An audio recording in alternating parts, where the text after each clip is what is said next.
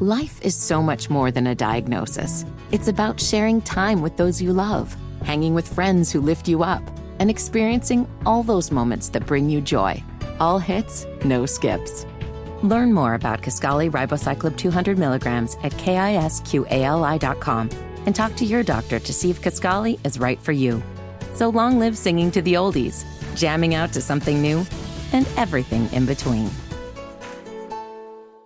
Marc, did you get a good look on the way in at the skyline of Indianapolis? I did. It was a nice, uh, nice break from what we've seen the last couple of days. So the the, the severe storms that came through the area. Hope everybody was safe and sound. But um, looks like we got some clear skies to clear the smog out of Indianapolis. yeah, nice I, I, mean it was. We're back to normal, right? I, I mean, I I don't mean that to sound in comparison to the last few days. Now I have no idea what happens from here forward in terms of the smoke, the wildfires. Obviously, they didn't just go away in Canada, but the winds yesterday, the rain itself. Uh, a clear morning this morning on a Friday. Good morning to you, Jake Query, along with Marc Dykton. Sam Fritz is manning the controls for us here in the uh, Hubler.com studios. As I'll tell you what, um, a busier day probably than we anticipated in terms of, of news today. Nothing earth shattering. I mean, the, the Colts news finally came out, though. Mm-hmm. And color me skeptical here, okay? And I hate to be this guy, but I'm going to be this guy.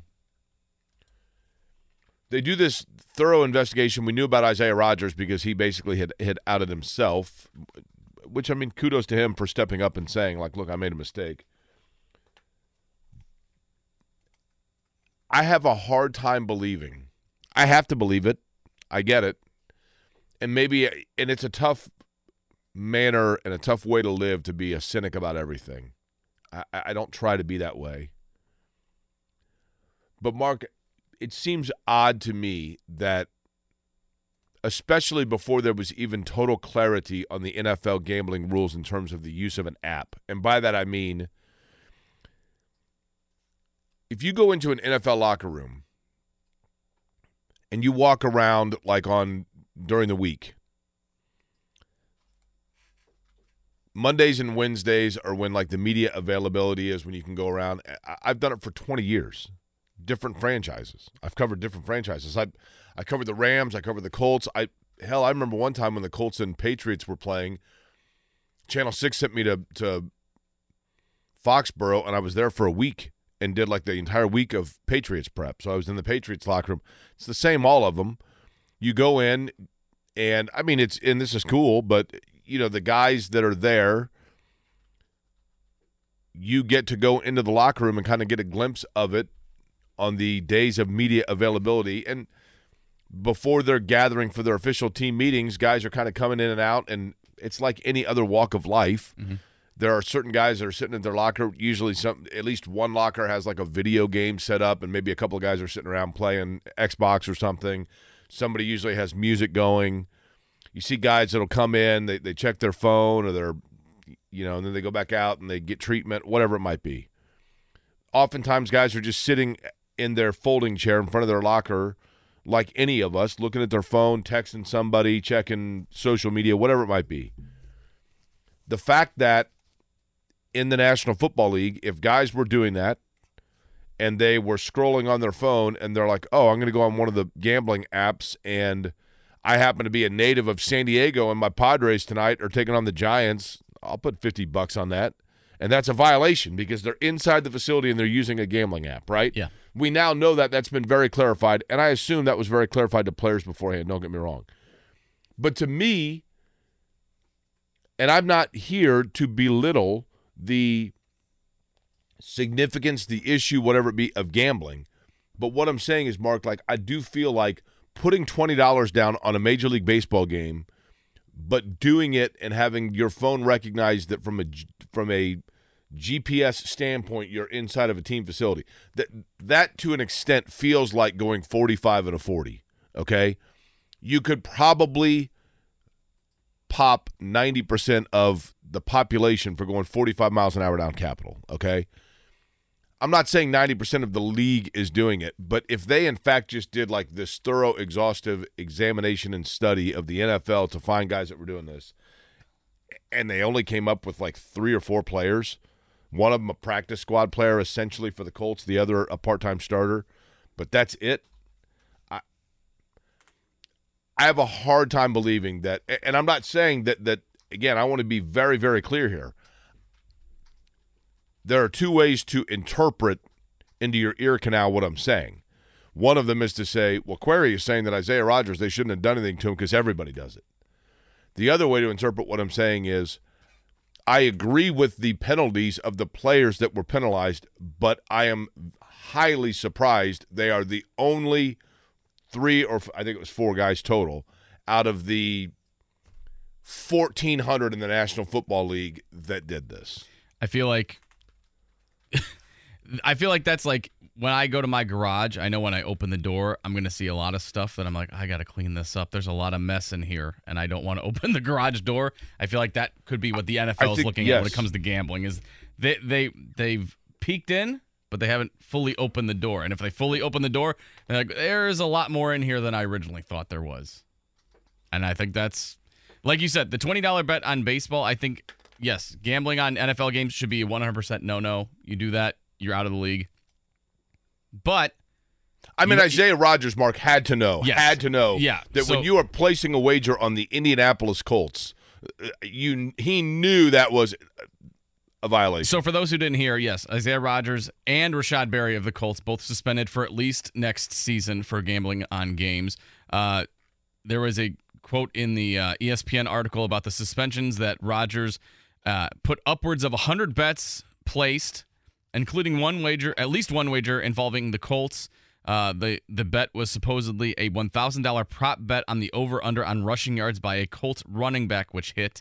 It also says that um, he was encouraged by friends who lived in Florida, where legal sports betting is not available, to place wagers between the twenty five and fifty dollar range. So he definitely gambled on a Colts bet. And then uh, Rashod Berry, we never really heard too much. I never even heard Rashod Berry's name mentioned this whole thing. It was always Isaiah Rodgers, but he he was also pinched for that as well. Um, but yeah, I, I I don't. I think once you're in the league and you're gambling on NFL games, that that's a 100% no no. But I think with the gambling apps that the NFL is in bed with at this point, if a guy wants to wager a $10 bet on the Tampa Bay Rays to win the AL East, I really see no harm, no foul there. I mean, that's me personally. If if they want to place a wager, whether it's at a team facility or not, and it's on a baseball game or a basketball game, I don't see the harm in that. So I do think that they might need to reevaluate their rules here as far as uh, the gambling goes. But but I understand. it is a, it is a slippery slope because if you open the gate to that, That's it. That, Yeah, that, that's, that's it, the Marc. I mean, that's that's the thing, right? Uh, Greg Rakestraw going to join us at 7.30 this morning. This will obviously be a topic of conversation over the course of the morning. Joel Erickson at 9 a.m. Uh, there's other news to talk about as well, but before we get to the other sports stories, uh, your bananas experience last night did not go off, right? Yeah, I was gonna say we, you and I had very different Thursday night experiences. Uh, I was supposed to go to the Savannah Bananas game. Obviously, the weather played a huge role in that not happening. Um, I figured it was going to be a bit of a delay because of the the, pow- the storms that were coming through the area.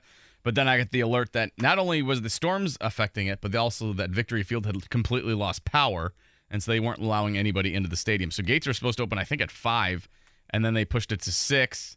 We didn't leave our house till like quarter to seven because I'm like, there's no way this game is getting played. I don't think, but we should probably get down there just in case something miraculous happens.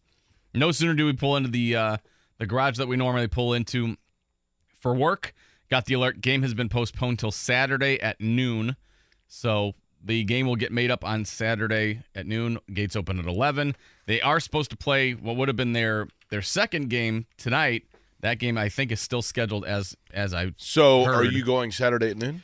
we're going Saturday at noon, so it is a bit of a pain because we are uh, we also have to get out of here and head to Illinois for a graduation party, and so we are going to pretty much go f- straight from the Savannah Bananas game and haul butt to Illinois to get to that.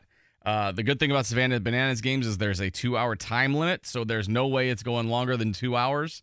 So if it starts at noon, it ends at two. We get an, we gain an hour going back up to Illinois. we'll get some time back. So when is when is the last time you spent a weekend in Indianapolis? uh, quite a bit actually. Last couple weekends, but it's Really? Fourth of July and it's my my my brother's girlfriend got her master's degree, so we're gonna go celebrate that. Okay. But you are going Saturday, so you're going to sit in 90 degree heat instead of enjoying a nice 70 degree evening.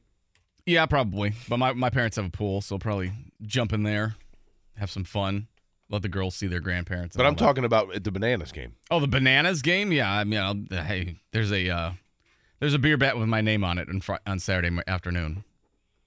Uh, yesterday, How was your evening though? Real quick. well, yesterday afternoon, by the way, was fabulous. Went to Patty's of Jamaica. It was awesome. Is it Ryan was the guy that met you?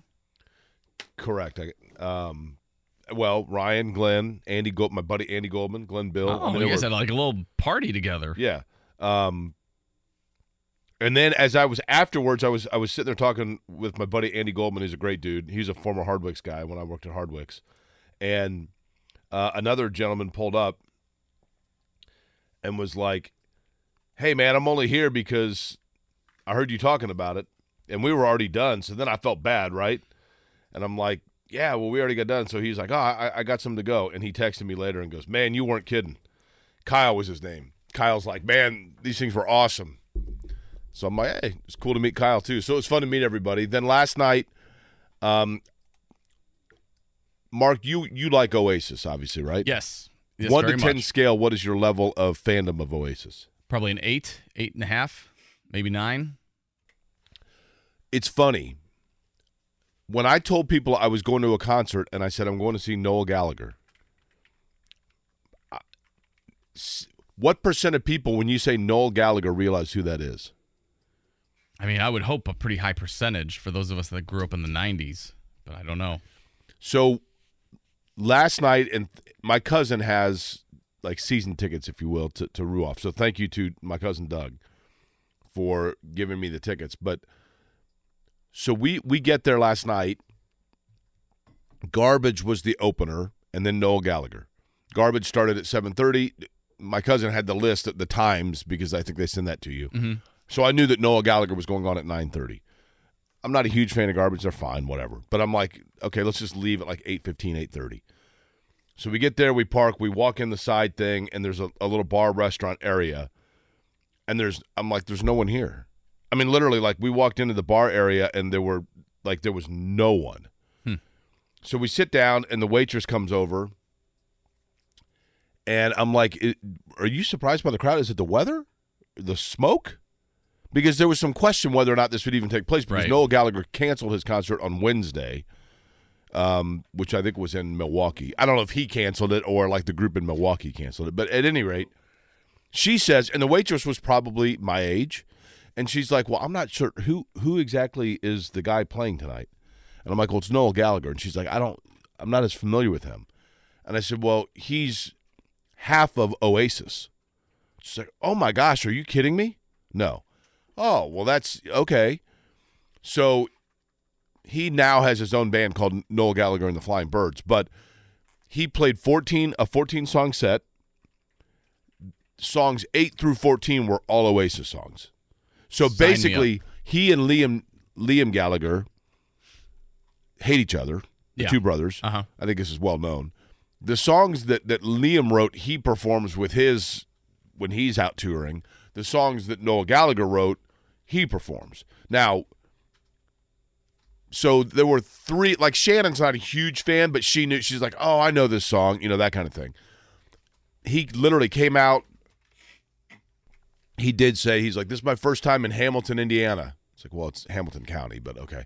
Um, he didn't, you know, he just basically came out and played. He he talked a little bit, but then at the end, he literally was like, "Thank you so much for coming out and seeing us," and that was it. I'll bet there weren't twenty five hundred people there. Wow. But I talked to, um, At Ruoff? yes, Wow. they didn't sell lawn seats, or if they did, they had everybody from the lawn move into the pavilion. So everybody was under in the seats itself, and that was probably sixty percent full, and that was it. There were no, nobody in the lawn. Now, my buddy Charlie, who I've known for years, that that works out there, I ran into him last night, and he said, "Man, I, I studied abroad in England, and I saw Oasis at Wembley Stadium." and it was like you know four nights in a row.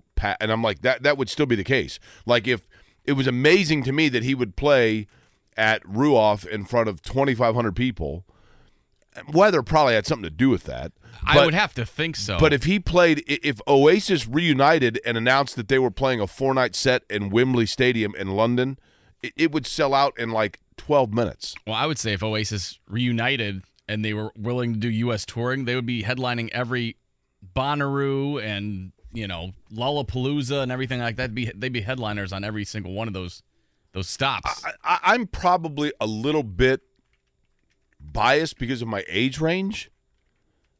But I feel like if Oasis reunited and toured the U.S., they would be playing at like FedEx Field and Soldier Field and Lucas Oil Stadium. I- am I wrong? I would kind of think that as well.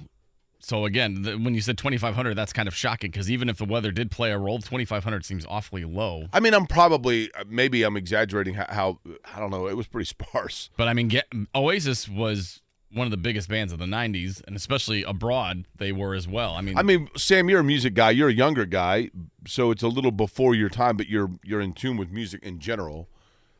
If Yeah. Oasis was reunited, now you're you're an anomaly because you're what 20? How old are you? 28. You're 28, going on 60, right? We've determined this. Yes, I'm a famous 1974 radio DJ. Correct. But amongst your peers, does anybody know who Oasis who Oasis is? Oh yeah, no, Oasis is still huge. People my age, people younger than me, you know, and some of it's probably just because they have a couple of hits that still manage to float around on alternative radio, uh, pop radio. But I think we kind of forget that, be, you know, Oasis was literally called the Beatles of the '90s. Like they they were supposed to be the second wave of the British invasion kind of feel. So I, I think Oasis selling out major stadium tour in the United States is a no brainer if it's a full reunion.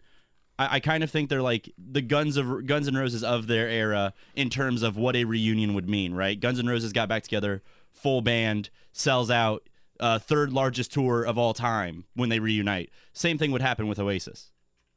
By the way, I'd like to say good morning to my buddy Derek, who's listening in Barcelona, Spain. Derek, Barcelona's the best, man. I was there. You've got to do the Sagrada Familia, and you've got to go down on the Mediterranean. There's a, I'll actually text it to him, but there's a, a little like bar cabana area on the beach that's fabulous. Have you been to Barcelona, Marc? no, would love to go. Never left the continent yet. Been to Mexico, been to Canada, haven't left the continent. I mean, the only problem with it is, and I don't want to pretend like I'm some world traveler. I'm not. I've been to Europe twice. But there is something about like when you're flying and then you realize you're like, oh my gosh, like we're over nothing but water for like six hours. it's a little disconcerting. Yeah, right? when you're looking at like, oh, I, I see why they do the flotation device uh, seminar before Correct. we take off. Correct. Uh, a little different than when you fly from here to Kansas City. Did you, um, how about James Harden? 36 and a half million? I don't blame him for opting in, but I have a theory on this that I think is an unpopular opinion. There are three players. We'll put we'll do this in trivia form for the two of you. Sure. There are three players in the NBA that, in my very humble opinion, people go gaga over, and now it's become an annual thing of like, which team is going to pick them up as their final piece that's going to push them to a title? And I'm like, yeah, I, I, I would not. You do not get return on investment for the amount of money you have to pay for said player. Period. You want like three guesses? Yes. James Harden. I mean, Harden's one, obviously. Chris Paul. And I think Harden last year, Harden had a had a wonderful season, and he was. I think James Harden. We think because he was such a high flying scorer for so long that that's all he does. He was a really good distributor last year. I thought he was very unselfish for Philadelphia last year. I'm, I'm going to say James Harden, Chris Paul, and Russell Westbrook. Uh, you are well. Re- Westbrook is totally in this discussion as well, but that's not who I was thinking of. Chris Paul, yes. I, Sam. Kyrie Irving. for Kyrie Irving's final? the other one. Yep. Yep. I, I mean, and Irving, I realize probably is the reason that Cleveland won that title. But I, at what point are you like, yeah, man, I, one year rental for forty million to to load manage and get disappointed in the playoffs? I just I don't need it. You know what I mean? Yeah. Well, I saw the other thing, uh, NBA thing that perked my ears up is apparently the uh, Pacers' top free agent target is off the board already, and free agency. Yeah, that was big yet. news. Harrison Barnes yesterday, three years. Uh, what did I see? Three years, Fifty-four million. fifty-four million to stay with the stay in Sacramento, and so that probably turns up the wick a little bit, to use a racing term, on the Pacers' pursuit of Max Strus, who Scott Agness is one that's reported, I believe, that that Max Strus of Miami is. Um, Max Strus of Miami is now like a target for the Pacers. He's an outside shooter, another one like a former, you know, undrafted player that has really blossomed in Miami. The Pacers have gone that route before. I, you know, Chris Copeland comes to mind, like guys that then they come here and you're like, oh, wait a minute, that was pretty circumstantial where they were before. Yeah. Um, by the way, somebody just texted this to us, to you and I, Marc. I'm Jake's age. I have no clue who Oasis, who Oh, Oasis is. H- how is that possible? You've definitely heard Champagne Supernova or Wonderwall. One hundred percent. Don't look back in anger. Yeah. Live forever. Rock and roll star. Yeah. I That- mean, that- there's Champagne no way. Supernova in general. Yeah. There's no way. I find I, I think that that text might be BS if you ask me. Well, you're included on it, and they have I, your am number I? two. Oh, I didn't I didn't check my phone yet. But we're off and running on a Friday. We got a long holiday weekend upcoming. Hopefully you're safe and sound. I know there's a lot of power outages still across central Indiana, so hopefully your family's safe and sound. You don't have too many trees or branches to clean up in your yard. But join us on this Friday. We'll get you set for the 4th of July weekend. Greg Rakestraw joins us at 7:30, and we've got Joel Erickson joining us at 9. You're listening to Kevin and Query, 93.5, 107.5 The Fan. Life is so much more than a diagnosis. It's about sharing time with those you love, hanging with friends who lift you up, and experiencing all those moments that bring you joy. All hits, no skips. Learn more about Kisqali Ribociclib 200 milligrams at kisqali.com and talk to your doctor to see if Kisqali is right for you. So long live singing to the oldies, jamming out to something new, and everything in between. Rough night for the Indiana Fever last night as they fall to the Phoenix Mercury 85 63. They got whooped. Three game losing streak to wrap up their three game road trip. They've lost four out of five. Not a great start. They'll get back at it Sunday when they host the Chicago Sky at 4 p.m. Uh, speaking of Chicago, by the way, street race for NASCAR this weekend in Chicago. Now, Marc, you are a Chicago native, and Uh-huh. I, I don't know the answer. Do you think people in Chicago are fascinated and intrigued by this, or annoyed by the interruption Uh, of daily travel? The latter by far. They, it, yeah, it's like a 2.2 mile an hour mile hour mile course, and yeah, people are annoyed that they're like, "What do you mean I can't get to work this way? I have to go." It's been like a multi-week inconvenience. So yeah, they're like, "Get this out of here." You really think so? I know so. Yeah, I've seen, I've seen people who are complaining about their commute has been completely disrupted for this race that no one is interested in in Chicago. I think it'll draw pretty interesting numbers because I I'm I'm fascinated to see what the aerial views are going to be. That that should be pretty interesting TV. I don't know how many people are actually interested in it locally. I, I- I'm curious about it because I wonder how much, like IndyCar, obviously with streetcar, I, I have always felt with a street course for IndyCar, there are a couple of cities that I have always been intrigued with IndyCar trying to do a street course race. Chicago isn't necessarily one of them. I'm curious to see if they've patched all the potholes. What if what if like Chase Elliott hits a pothole Well, they right had on? to have, I would hope so.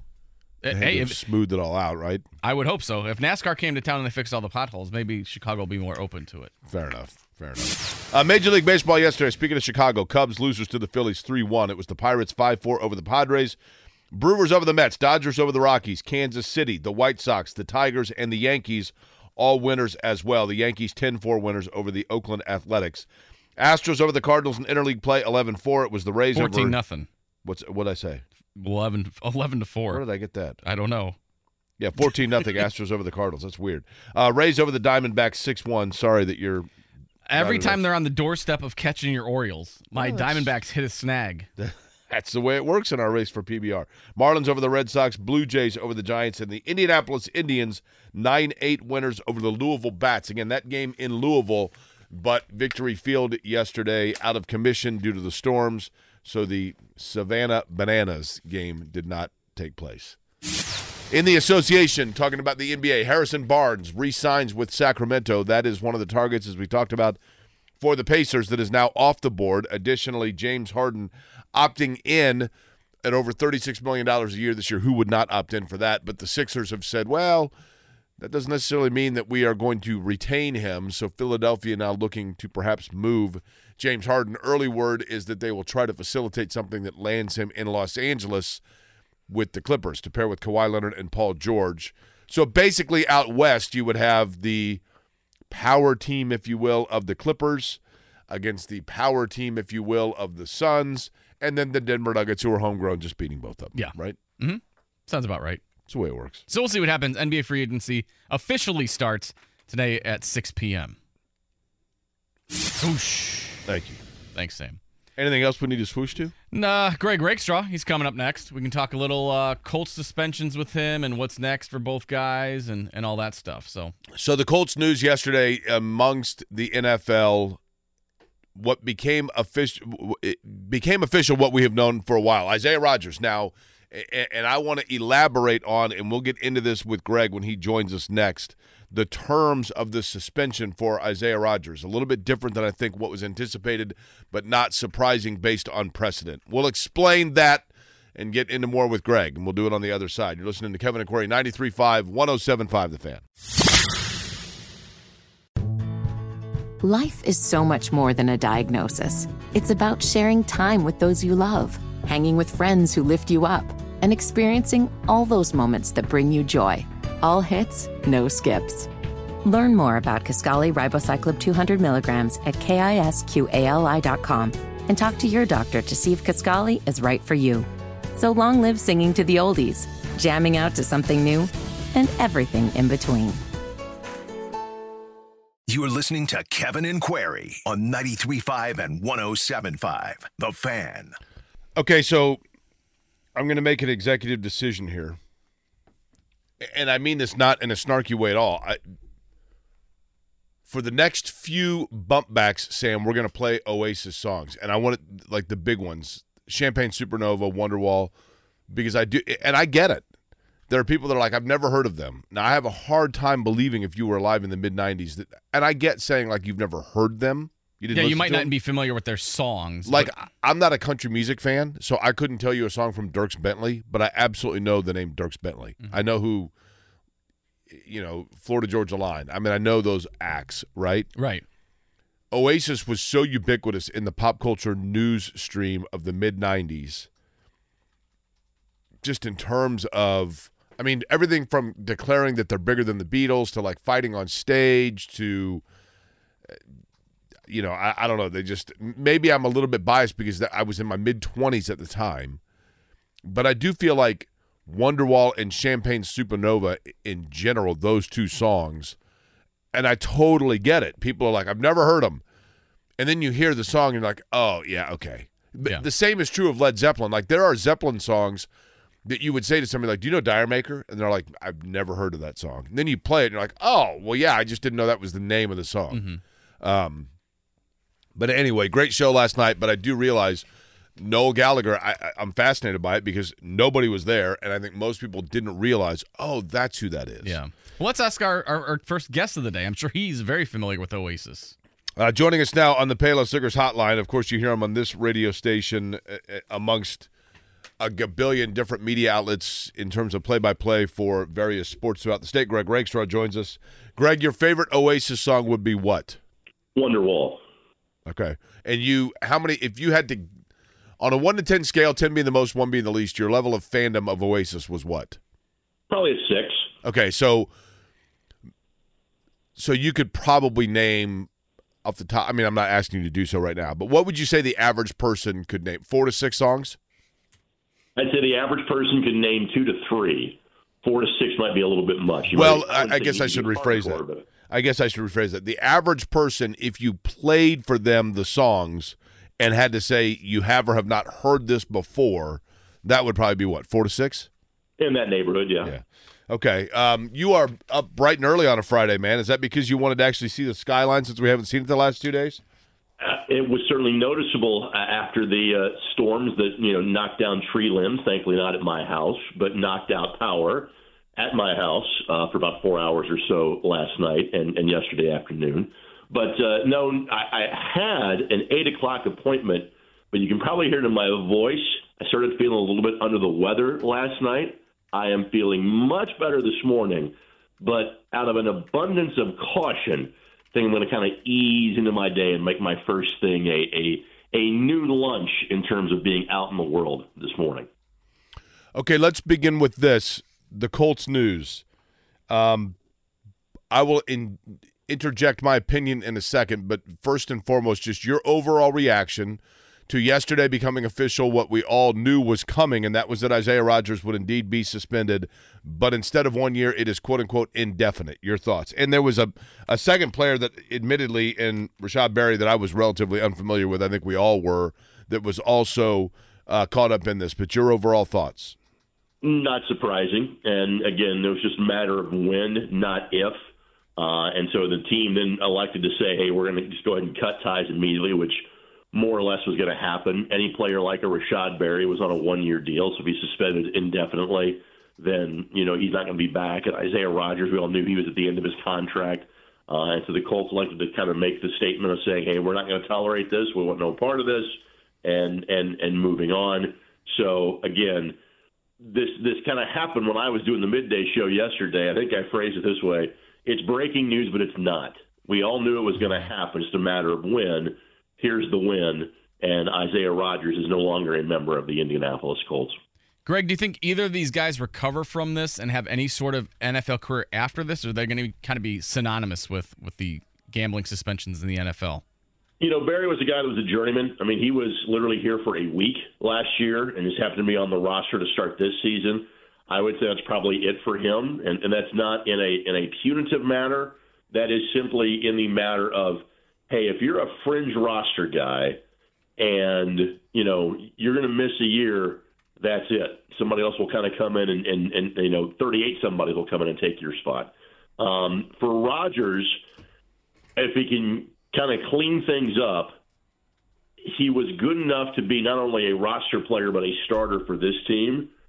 I think he will get an opportunity as long as he never gambles on the National Football League ever again. I do think he's got a chance to play someplace else. I don't think that'll be here, but I think again, is, is he a, a an All Pro, Pro Bowl level player? Probably not. But is he a starting level player? Is a pretty talented kick returner? Yes. And do I think that means if he can kind of stay clean, that he'll get a chance someplace else down the line? I honestly do. Here's the thing, Greg, and with Isaiah Rodgers, when this came out, what we kept hearing was, you know, he's going to be suspended for a year. And I was saying yesterday, if part of this includes wagers on his own team, zero chance he's going to be limited to one year. And then it comes out as quote unquote indefinite. Right. I'll bet you he never plays another game in the league. That's uh, yeah, it's possible because of that. That, that, that's the one that, that does him in. Uh, whether in, in terms of sheer talent, he would get another look if he gets reinstated in the National Football League. No, I, I get that, but the other thing that comes into play, Greg, is I don't think people realize the the level of physical conditioning and just overall athleticism to play in the National Football League that sets you apart. I mean, you're talking about the top 0.1% of physical athletes in sports. Sure. And you take a year off from that. I think it is really difficult once you fall out of rhythm to to maintain that level of fitness and athleticism because, because there you, is such a you, fine line.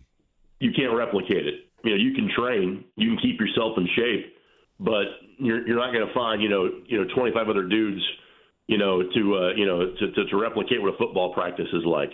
So you're absolutely right and it's not like there is some league that would allow him to join because of this suspension. You know, he's not going to go play in the CFL. I don't think the XFL or USFL will say, "Hey, why don't you come this way?" No, this is you know, this is a scarlet letter. You know, you're you're not playing anybody's league, you know, anytime soon. I, I think the scarlet letter is a good way of saying it. I, I, I do feel like Greg, the I said this earlier, and I it's not an easy way to live to be cynical about everything. Okay? It's not. But that's by nature how I am about a lot of things. And this is one of them. It's hard for me. I don't know the scope of this NFL investigation. So if you had to guess, Greg, would you say that, like, when this came out, when we heard that a player within the Colts organization was being investigated for gambling as part of an NFL probe. Do you believe this was an NFL wide probe that happened to pop Isaiah Rodgers? Or, in other words, let's go back to one of my bad analogies, Greg. Greg, Greg Rakestraw joins us on the Payless Liquors hotline. There are two ways that someone can get caught for driving while impaired. The first is that they happen to be driving home when the police have a, an, an, operation set up where they're pulling over every third car and testing everyone. Sure. The other is someone's driving erratically, someone calls and says, This guy looks like he might be impaired, and that guy gets pulled over.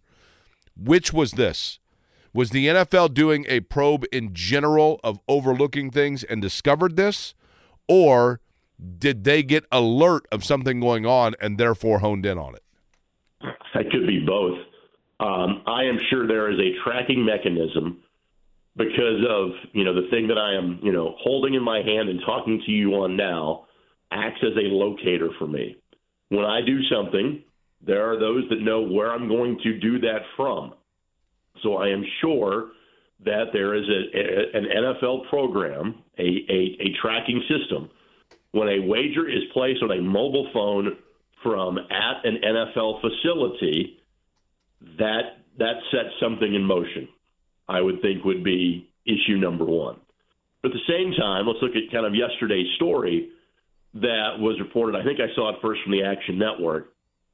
That you know, it had been reported that most of the bets were twenty-five and fifty-dollar bets, but there was a thousand-dollar bet that was a, a, a play on an over/under in a Colt game in which Isaiah Rodgers won, or whomever was betting for Isaiah, or whatever the account name uh, that he was betting under.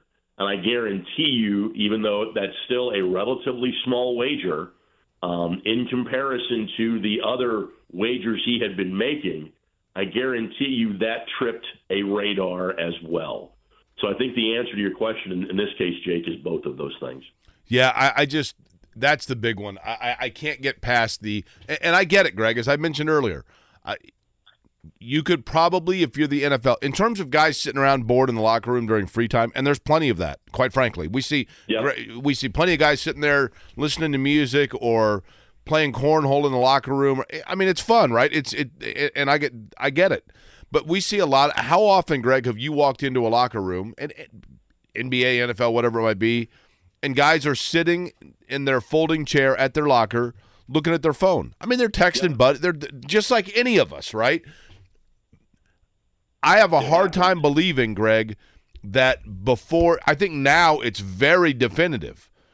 But six months ago, and I realized to the players, they probably were told this repeatedly, but I, I have a hard time believing that when it comes to placing a $15 wager on the Padres Rockies game, that only four guys in the National Football League did that from inside a team facility in the last year. That's a fair point. And what I would say to that is this I would think that this story will get everybody's attention for a while. But a couple of months down the road, a few weeks down the road, this is going to happen again. Mm-hmm. And again, the, the place where these guys really will get educated on this is in the off-season team activities, especially the rookies when they, when they first get – you know, to their respective teams. There is so much in terms of rookie symposiums and things like that. Uh, we're so much to start up these guys. This will be part of it. This will now be an annual refresher course, but I guarantee you somebody else will get popped for this at some point in time during the course of the year because it's it's it's you know first and foremost in your mind now, but it'll quickly fade to the back for for, for some players. So we're going to keep just because of the prevalence of gambling, not because of sponsorships in the National Football League, but because of the relative ease in which anybody can place a wager these days. I guarantee you this this story will repeat itself, whether it's at some point in time during the regular season or at some point in time during the offseason next year. Is it going to come to a point where the NFL has to reevaluate the, their gambling policies? Or like, okay, 100% you cannot gamble on NFL games, but MLB, NBA, okay, we'll we'll let you do that. Is it going to come to that? Slippery slope. I know. Yeah, I know. exactly. I, I think they're gonna. That I saw this this PR list yesterday. Um, you know, basically it was it was six pretty simple rules. I mean, this, these are not these are not paragraph you know treaties. These were like sentences. Don't ever wager on the National Football League. Don't wager you know from the facility. Um, you know, th- I I think it's pretty cut and dry. They'll say simply say if you're in the employ of a National Football League team. You cannot wager at the facility. Period. End of sentence. And that's where they're going to leave it. You know, the, the Greg. To me, with this, I go back to, and I get it. I'm not saying they're wrong.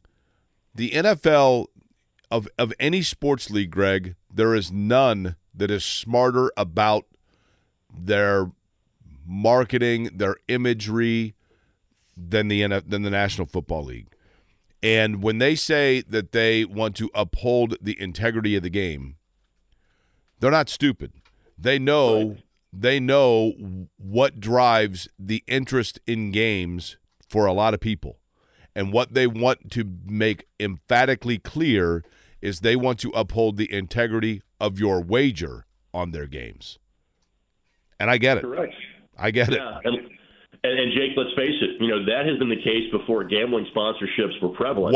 Thousand percent, Greg. One thousand million percent. Why? Why do we have injury reports every week, and have had them for 20, 25 years or longer? That's kind of been the tacit nod to this, dating back to the last millennium. So that's been the case for a long time, Jake. I mean, Greg, I my dad and I. It's funny. My dad and I were talking about this. My dad has a lot of reservation and hesitation about gambling, which he's never had a problem with it. I'm not saying that, but but he just, I, I think it's just always rubbed him the wrong way, and that was kind of instilled in me actually at a young age. So I, I totally get it. But I told my dad, I said, Dad, when when I was seven years old, how did I become familiar with the National Football League? Because what would we do every week together? And what we did and how I became familiar with teams in the NFL was my dad would pick up the sports page and in the back it had the latest line and he would read to me, okay, Green Bay at Tampa Bay. And I'd be like, oh, seven points. And we, uh, we would see what the line was. I don't know that I knew at that age that it was about gambling.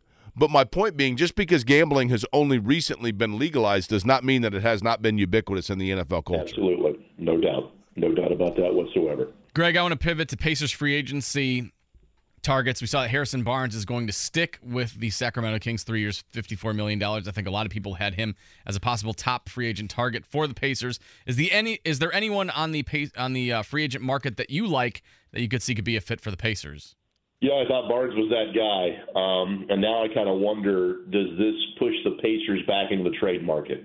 You know, because I thought Barnes was really a good fit, and the guy that I likened it to yesterday on the show, even though it's a it's the game is played differently, their their games are different, um, but I'm like that might be almost like a David West signing.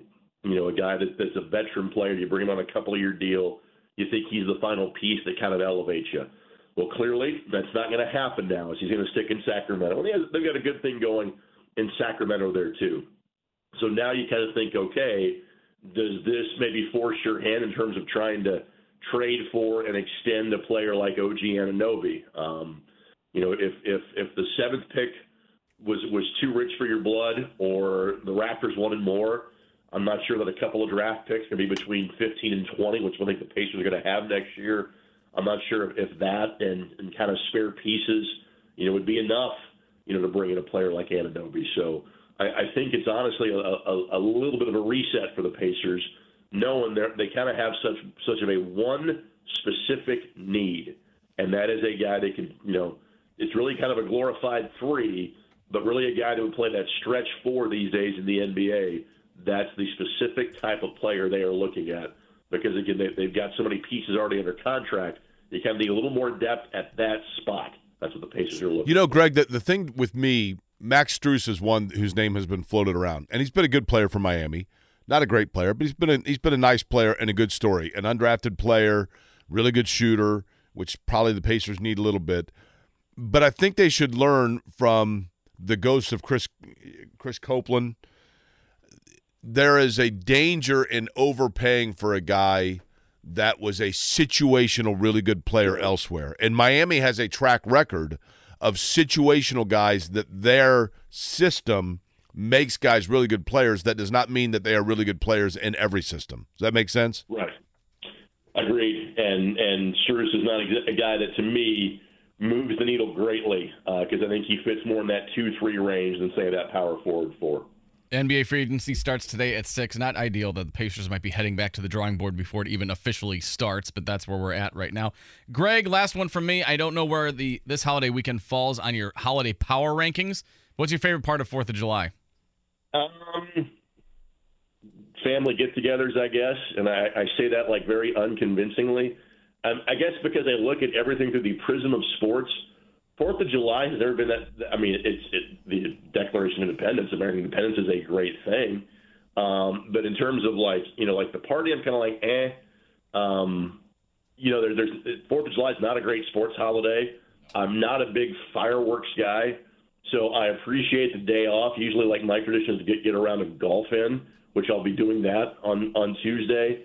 Um, but but other than that, it's probably pretty far down the, the holiday depth chart. What about you guys? Okay, here's the thing, Greg. The holiday depth chart. Christmas, I think, for most people, is clearly number one, right? Yep. So what? So two and three. I, is Thanksgiving your number two? Thanksgiving is, is a number two. Uh, Labor Day is probably number three. Really? Just Wow. because in, in my world, I know I get a couple, three days off before the grind of the football season really gets underway. So I'm a big Labor Day person. Obviously, Memorial Day is is is very important, but also because of where we live, it's kind of a big stinking deal. So it's part of what pushes the Fourth of July even further down the depth chart. Okay, if you were to poll Americans, what's the least popular holiday? I, I, I'm. I mean, obviously, like Arbor Day or Flag Day, but but uh, of the of the actual holidays, and this isn't one that you get off work, I guess. But I think most people, if you put them on on a lie detector test, would tell you that they. I'm not saying they dislike it, but I think most people would find Valentine's Day to be the one that's the, the most eye roll. Well, see, I, I don't- I don't consider Valentine's Day a holiday. Yeah, it's not a federal holiday. I get it. Right. Like if we were going with like you know the the the cranberry sauce of Thanksgiving dinner uh, of holidays, I would think Columbus Day because people do get that day off. That some people get that day off. That would be the day, or or President's Day would probably be the day that would get selected because again, that is a federal holiday for most. See, I'm gonna probably upset some people. I would say Easter Sunday because you usually don't get the Friday before or the Monday off. So you just have the get together on Sunday and then you're back at it. You're like, oh, okay, there's a holiday. In I mean, but there's didn't nothing worse than day off. this year when Christmas fell on. Wasn't Christmas on a Sunday, Oh, that stunk. Yeah. or was it on? And it's just like, oh my gosh, like you, you basically got no time off. Mm-hmm. It's kind of a buzzkill, right? But all right, well, Greg, enjoy your. um Just pretend it's Labor Day, right? And then you'll That's enjoy right. it more, right? Exactly. Enjoy your Independence Day. Always a pleasure, Greg. We'll talk to you soon. All right. Thanks, fellas. All right, Greg Hit Race on the straight Payless on the Sitters golf Hotline. course. Yeah. yeah. You know, I I have thoughts on Independence Day. okay. Probably unpopular ones. All right. We can get to that- We can get in your unpopular opinions on the other side of the break. Uh, Joel A. Erickson joins us in an hour. You're listening to a Friday edition. Happy Friday to you in just before kind of the, the long weekend for a lot of people. It's Kevin and Query here, 93.5, 107.5 The Fan. Life is so much more than a diagnosis. It's about sharing time with those you love, hanging with friends who lift you up, and experiencing all those moments that bring you joy. All hits, no skips. Learn more about Kisqali Ribociclib 200 milligrams at kisqali.com and talk to your doctor to see if Kaskali is right for you. So long live singing to the oldies, jamming out to something new, and everything in between. You are listening to Kevin and Query on 93.5 and 107.5. The Fan. So I only said that we will, and thank you, Sam, for playing this, play the Oasis songs because, and I get it. Let that go a little bit so people can hear it. I Last night I went to see Noel Gallagher at Ruoff, and I think that the weather was a factor. They only sold like somebody told me four thousand tickets. I heard like it was a the sales were a complete flop, and I think a lot of that is because uh, Noel Gallagher's a pretty you know polarizing guy. Obviously, I mean he's kind of a jerk, but but I don't know that people realize that it's the one of the two members of Oasis. And when I mentioned that earlier, people were like, "I don't I don't know anything about Oasis." They sold 70 million albums in a four-year stretch from 1995 to, to 99. I looked up, mm-hmm. so they were. I mean, they were massive. They were a huge band. And I think there, and I get it. I think there are a lot of people that are like, I don't recognize the name of the band, but then you hear the songs like that one. I think most people be like, okay, I have heard that before. Yeah. Um, E- Even if you're walking in like a supermarket or whatever, you had to have heard that song, I would imagine. Or Wonderwall. Yeah. which is we'll play also. Um, good morning to you on a Friday, by the way. The 4th of July coming up, Independence Day, obviously, the, the holiday itself.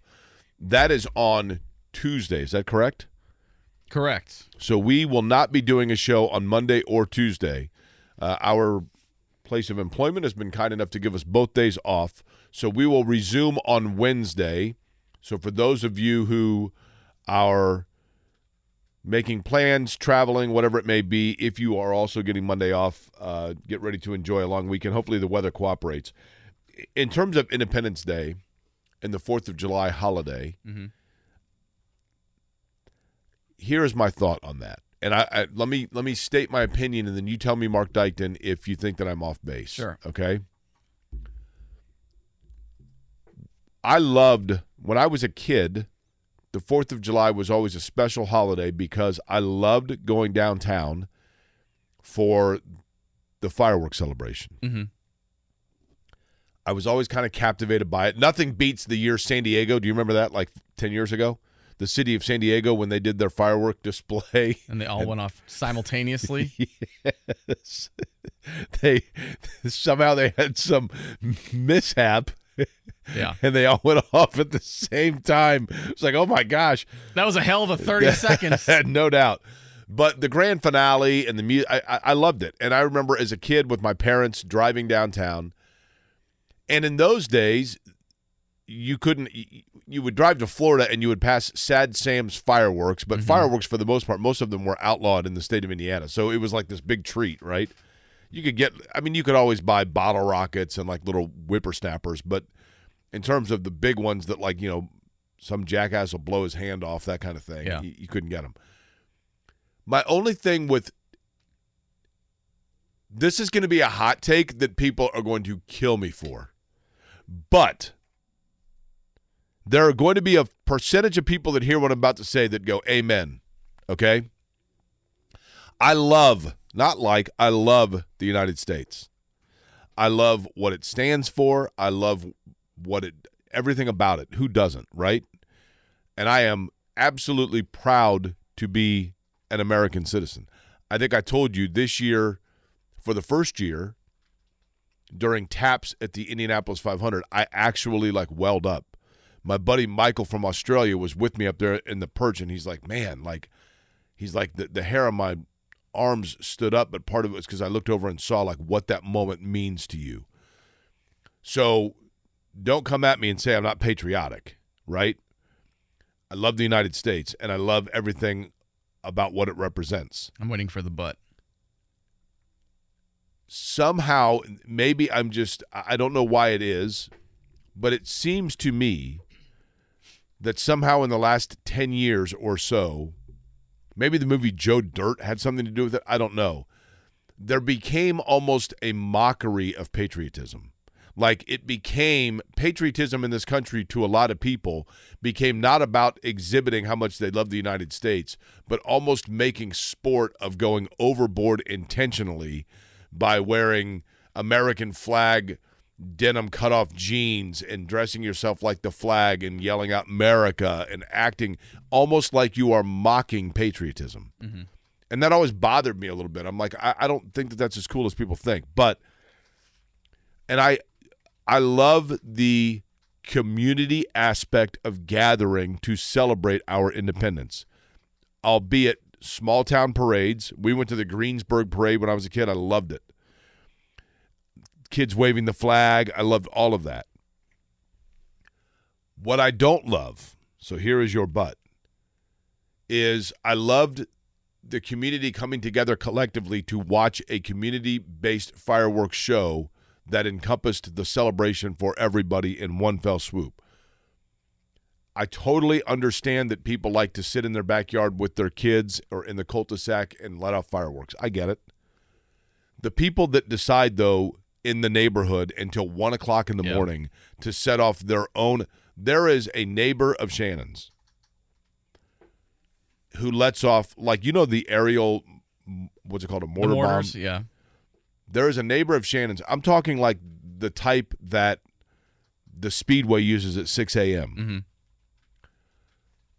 A neighbor of Shannon's does that starting, well, two days ago until probably July 8th, multiple times a night. And I'm talking like rattling the windows and setting off car alarms in the neighborhood and like people on Facebook saying, like, listen, uh, we get it. If you want to celebrate the fourth on the third or the fourth, that's fine. But have a little decorum here. And then the response, of course, is, I guess you hate America. Just don't be a jackass, right? Yeah. No, I agree. Ha- I have mean- a little consideration for other people. That's that, so. What I'm getting at is, I love Independence Day, but I hate the people. Hate is a wrong word. I get annoyed by the people that take it to an extreme abundance, all almost for the mere sake of trying to create reason to be able to then say to people, "I just love this country more than you do." Obviously, get over it. Yeah, when it's two in the morning, you're trying to get some sleep, and you're kaboom. You're like, all right, like Yeah, I mean, put them away for the It- night, it's guy. amazing. I, I just don't remember. Okay, you go out at nine or ten o'clock at night on July Fourth, and it sounds like a war zone. That fine, that's cool. I get it. What I don't like is people that totally attack you for just being like, okay, it's July sixth. We're good now. Mhm. Oh, I guess you, you you're just con- okay. Like, have some level of decency about it. Well, especially as a as a former dog owner, like my dog hated Fourth of July, and I know a lot of dogs do hate Fourth of July, and and with great reason. But yeah, when you're hitting them at two in the morning, like all right, my dog's already scared and like peed on the rug. Like I don't need to keep doing this till three in the morning and beyond July Fourth. Like wrap it up. You want to set, set a couple off on July 5th? Fine. But a week later, two weeks before, let's let's pump the brakes just a little bit. I, I think that they would. I think people that do that would be surprised to realize that not as many of their neighbors think they're as cool as they think. Right? Yeah. I, I totally get. I mean, you want to set up a couple spinners in the driveway for the kids, or a couple. I, that's cool. Yeah. But like save the, other ones. Save the big ones for next year. the two-hour like deal until two, it's like, come on, man. yeah. No, I, I'm I'm there with you on that one. Uh, my buddy Dewey sends me this. I love the fact that they're doing a street race in Chicago, just not necessarily for NASCAR. Um, Yeah. Let me read you an article from WGN, okay? I'm reading verbatim here from WGNTV.com. Kyle Busch is no Taylor Swift. While the singing sensation is credited with helping fill 97% of Chicago hotel rooms during her June concerts at Soldier Field, there are plenty of rooms available at relatively low prices during this weekend's NASCAR race.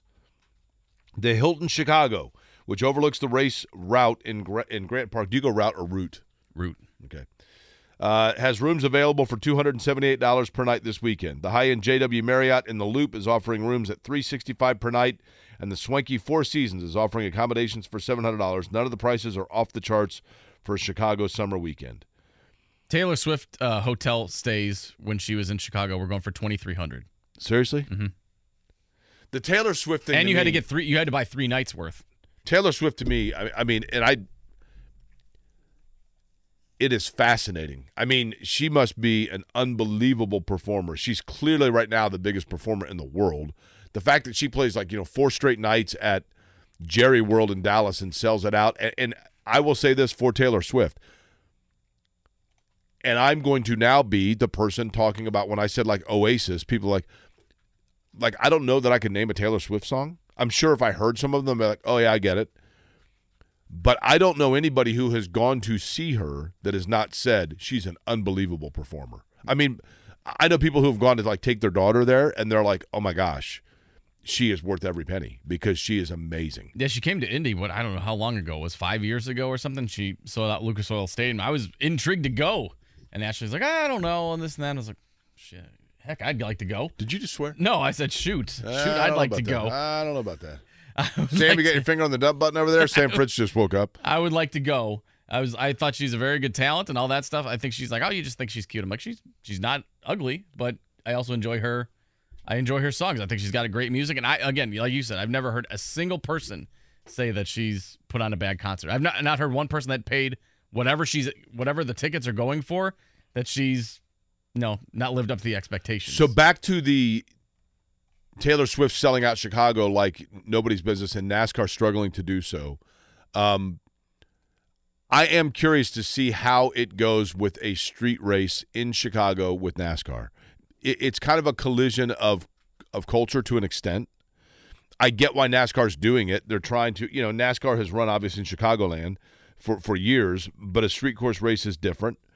Um, there are areas that I, I think there are certain cities like for IndyCar to do a street race. And for those that don't know, let me explain the difference because I realize not everybody listening is a diehard race fan.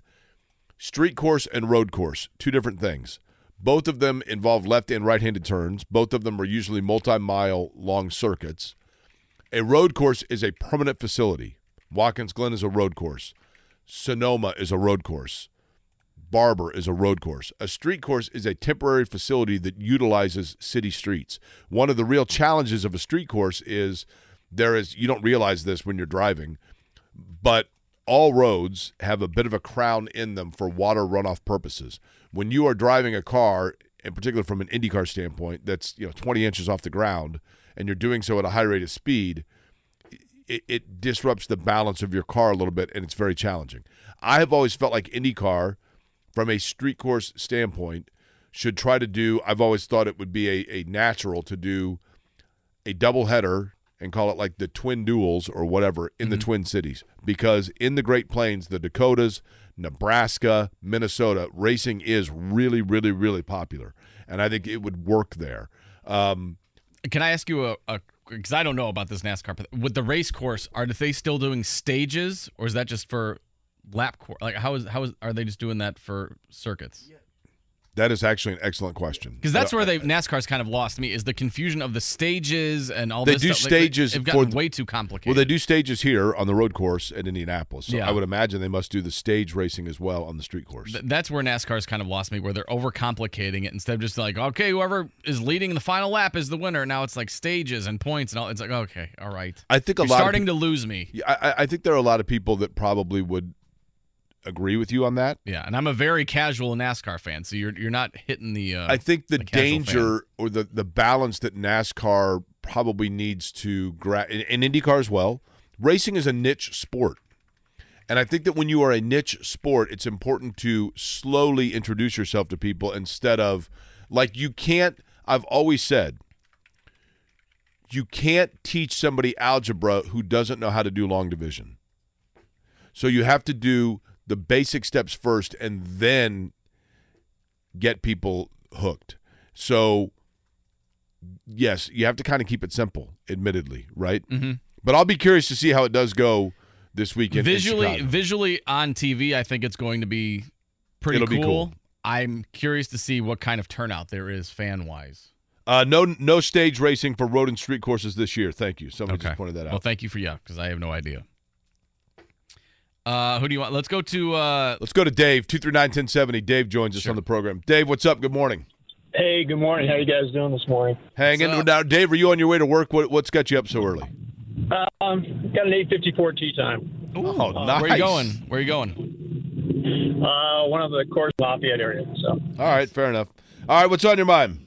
well, you know, I'm just weighing in on what you said about uh, the Fourth of July. I agree wholeheartedly with you. Um, you know, we have animals, and they just completely freak out. We've got a Mhm. we've got a place behind our house. They start they'll start lighting them off this weekend, and it'll go until the fifth. And um, you know, uh, four fingered Freddy and Tom Thumbless over there blowing. Up.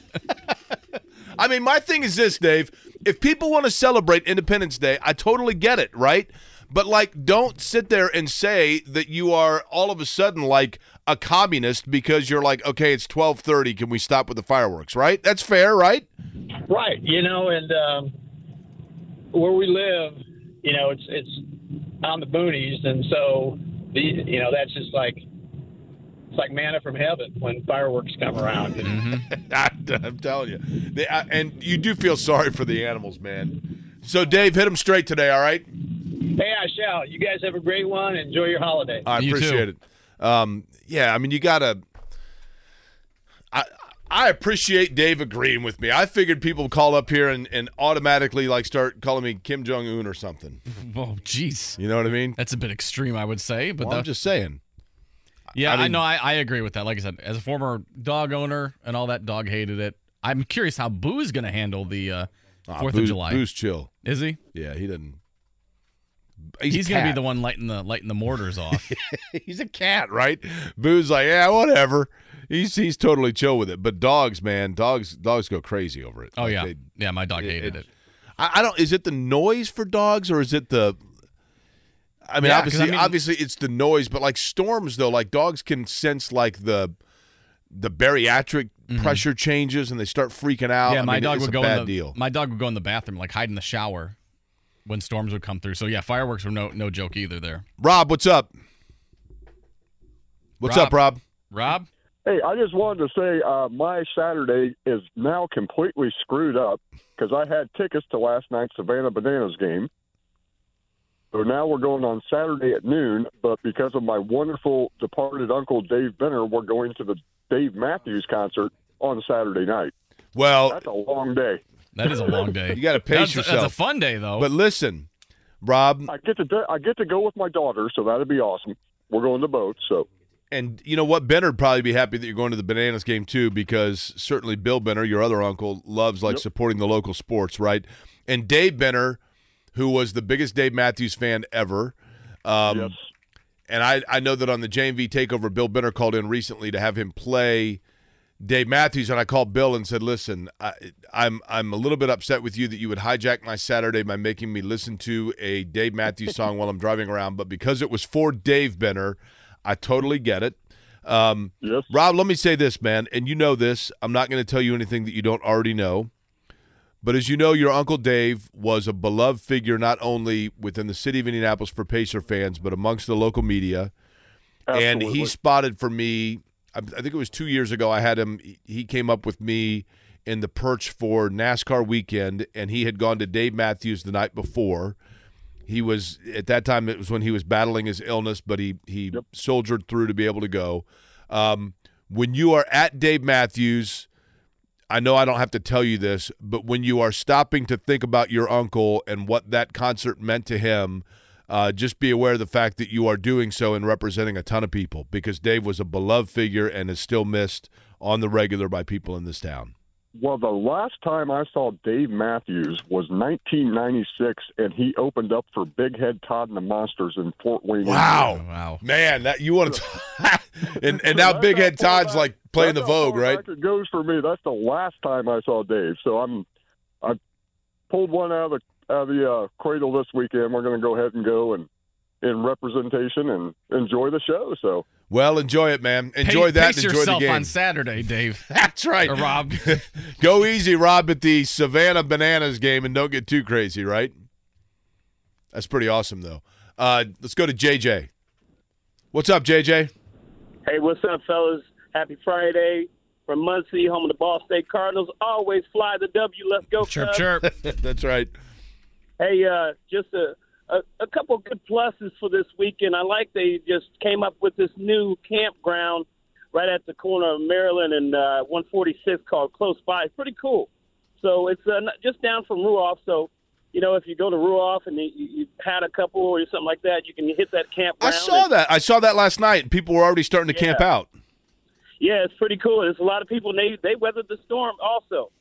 And uh, another plus, this rain really helped kind of clear that air. Man, that Mhm. that's really good rain. Needed the rain. The air is clear, so it's perfect for the Fourth of July weekend. And lastly, about the fireworks, where, where I grew first, and they ended January first, and they started again January first. Oh boy. Man, I'm telling you what. I, Once and- it's done, let's get it done. Hey, man, I appreciate you guys. Y'all Thanks, have JJ. a great weekend. Thanks. JJ. Chirp, chirp. I'm telling you, I, I think it's supposed to rain, right? Uh huh. Yeah. lo- looks like everybody every day, but Monday's got rain in the forecast at some point. From now to like next Friday. By the way, speaking of the Savannah Bananas, that's taking place on Saturday, but there's baseball to talk about last night to lead us off in the morning check down. The Morning Checkdown. Omaha! Omaha! Omaha! Omaha! On 93.5 and 107.5 The Fan. Real, real quick, if you're on the line, uh, stick around through the break. We got an open segment until Joel Erickson joins us at nine. So if you're calling in, stay on the line. We'll get to you. Hang Phillies over the Cubs last night, 3 1 in Major League Baseball. It was Pittsburgh over the Padres, 5 4. Brewers over the Mets, 3 2. The Cincinnati Reds had the day off, but the Cardinals losing to the Astros. 14 nothing. Astros thought about going for two late, but just went ahead and kicked the extra point. Uh, Rays over the Diamondbacks 6 1. It was Miami, Toronto, New York. That's the Yankees. The Tigers, White Sox, and Royals all getting wins. Indianapolis Indians 9 8 winners last night in Louisville over the Bats. Not a good night for the Indiana Fever. They got whooped by the Phoenix Mercury 85-63. That's now a three-game losing streak and losing losers of 4 of their last 5. They get try to get back on track when they host the Chicago Sky Sunday back at Gainbridge Fieldhouse at 4 p.m. Uh, in the NFL yesterday, not a good day either for Isaiah Rodgers and Rashod Berry. Those two Colts have been released from the franchise after the announcement from the National Football League that they will be suspended as part of the investigation in gambling. Isaiah Rodgers suspended, quote, indefinitely. He, it turns out, placed 100 small wagers, quote unquote, including a $1,000 wager on a parlay prop bet involving the Indianapolis Colts in a game in which he played.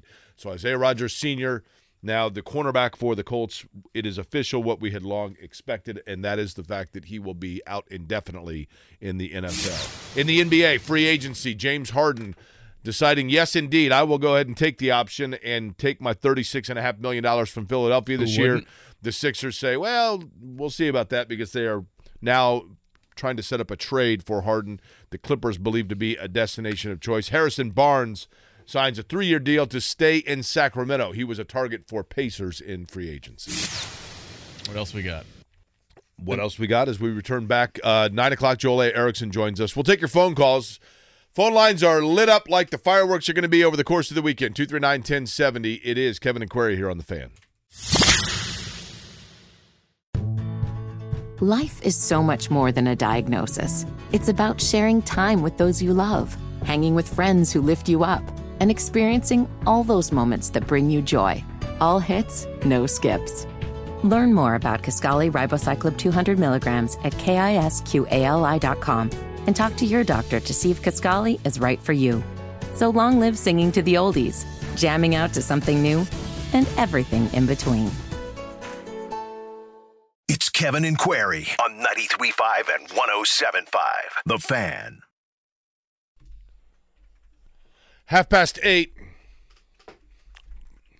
Jake Query, Marc Dykton, Sam Fritz spinning the hits for us.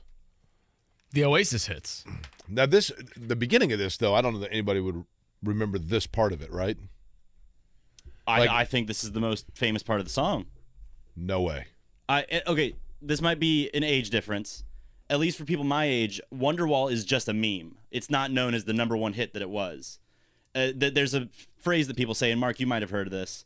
Whenever there's like an awkward silence in the conversation, you just go, "Anyway, here's Wonderwall," and then the beginning of the song. Do you know? Are you familiar with this? I am not. No. I anybody. But, but get to the chorus. Go to the chorus of it. all right, give me a second. We should do a poll on this. Which is more immediately recognized, the beginning of the song or this?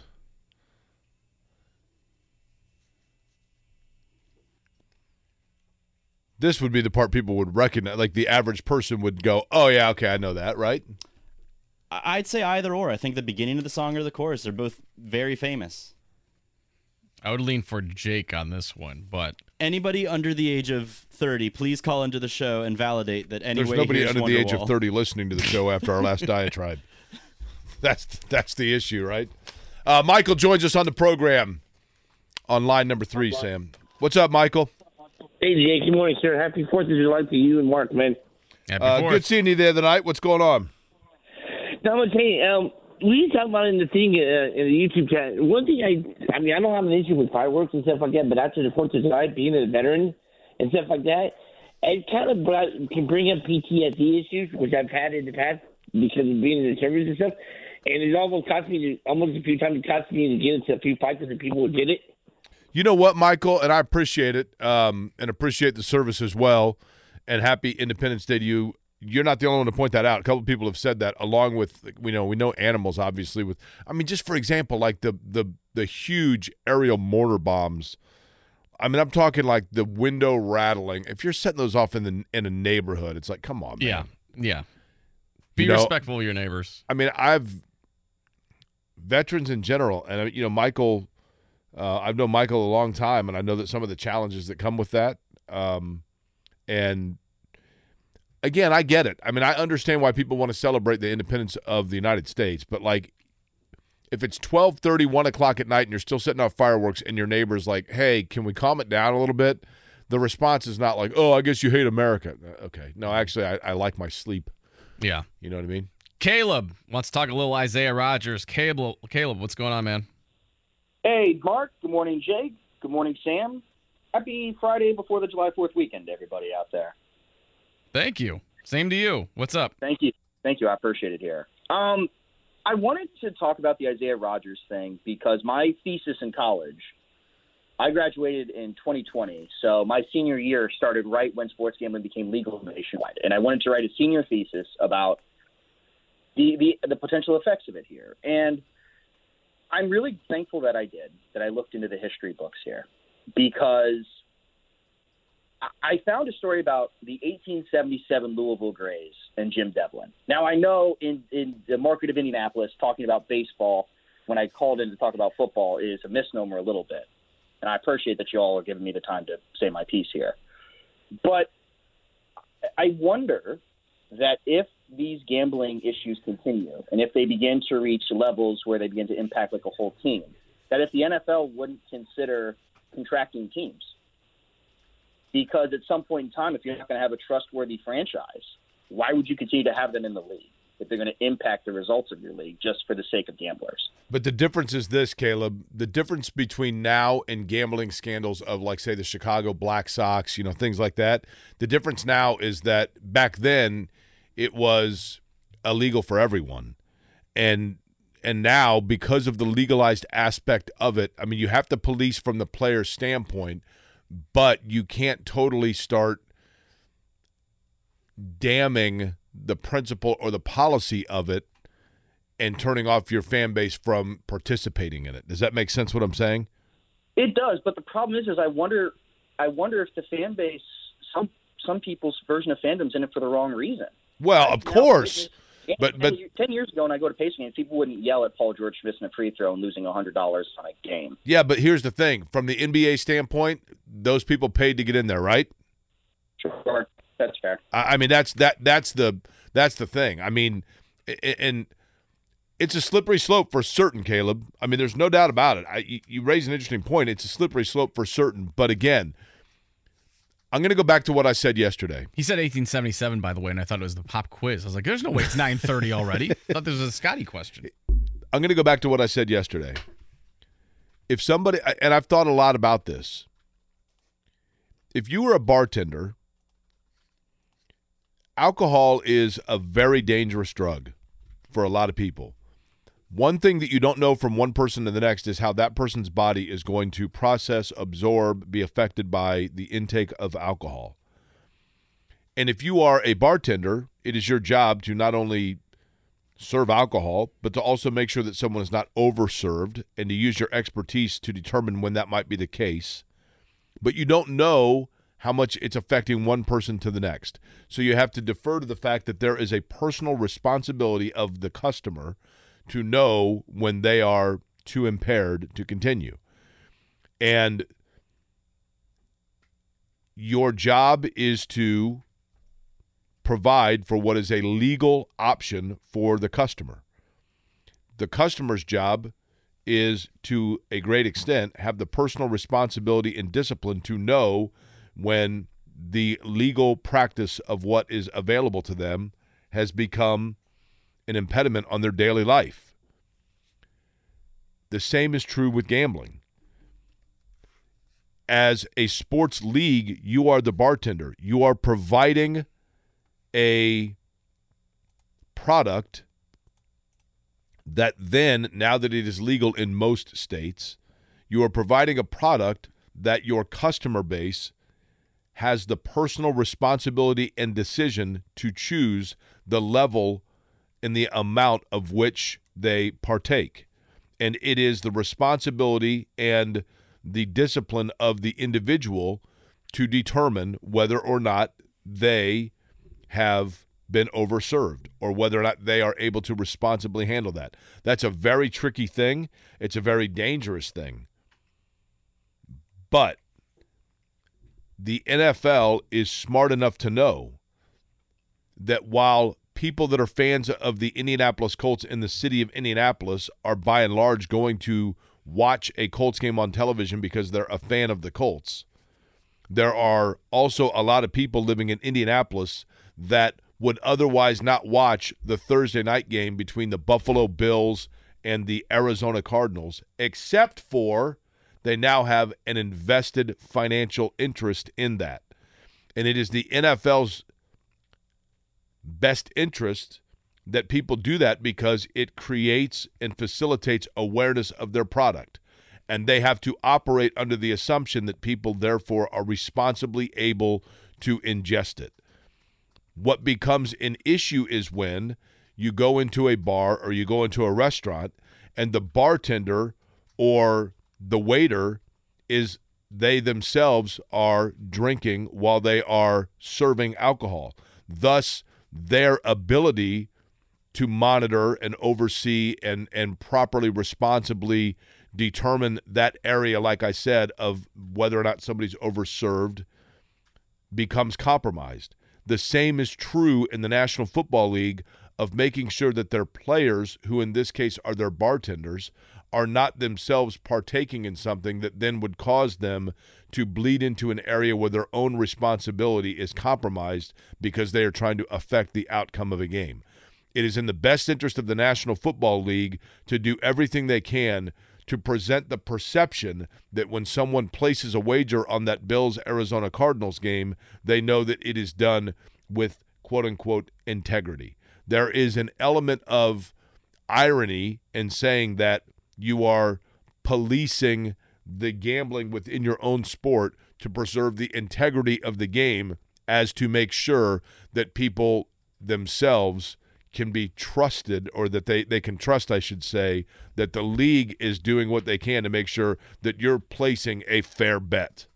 But that's where they are. Yeah, because the second that bettors start thinking that games are compromised or that they aren't fair is when the NFL's going to start losing money. That's and exact- then they're going to be interest. like, yeah, and then that's going to be a bigger red flag because then all of a sudden there's no trust in the games.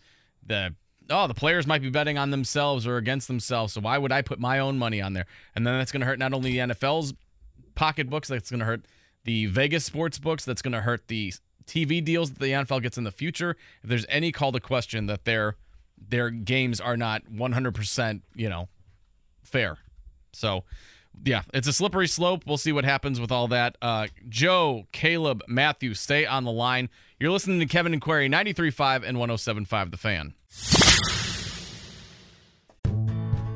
Life is so much more than a diagnosis. It's about sharing time with those you love, hanging with friends who lift you up, and experiencing all those moments that bring you joy. All hits, no skips.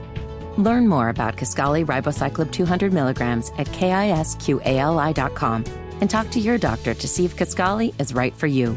So long live singing to the oldies, jamming out to something new, and everything in between. You're listening to Kevin and Query on 93.5 and 107.5. The Fan. Joel A. Erickson joining us in 15 minutes on a spectacular sun splashed in clear sky, thank goodness, Friday. Good morning to you.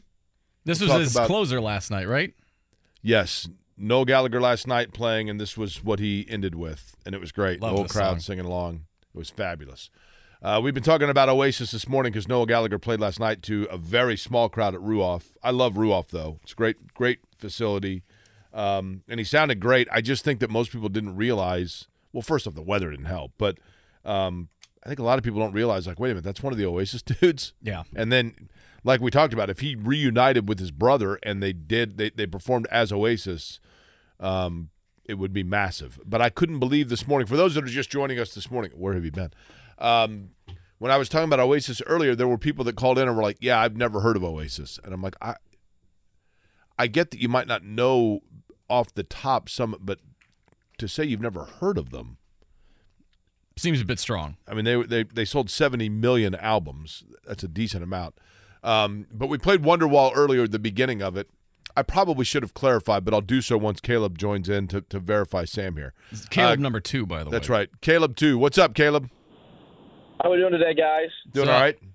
Good. Hey, Sam's 100% right. I'm 29, and anytime it was kind of a thing, if, like I would say five years ago, but even still, for people our generation, if you if there's awkward silence, you're like, well, anyway, here's Wonderwall. That is 100% true. Well, but what I'm saying is this. So tell me if, if this makes sense, Caleb.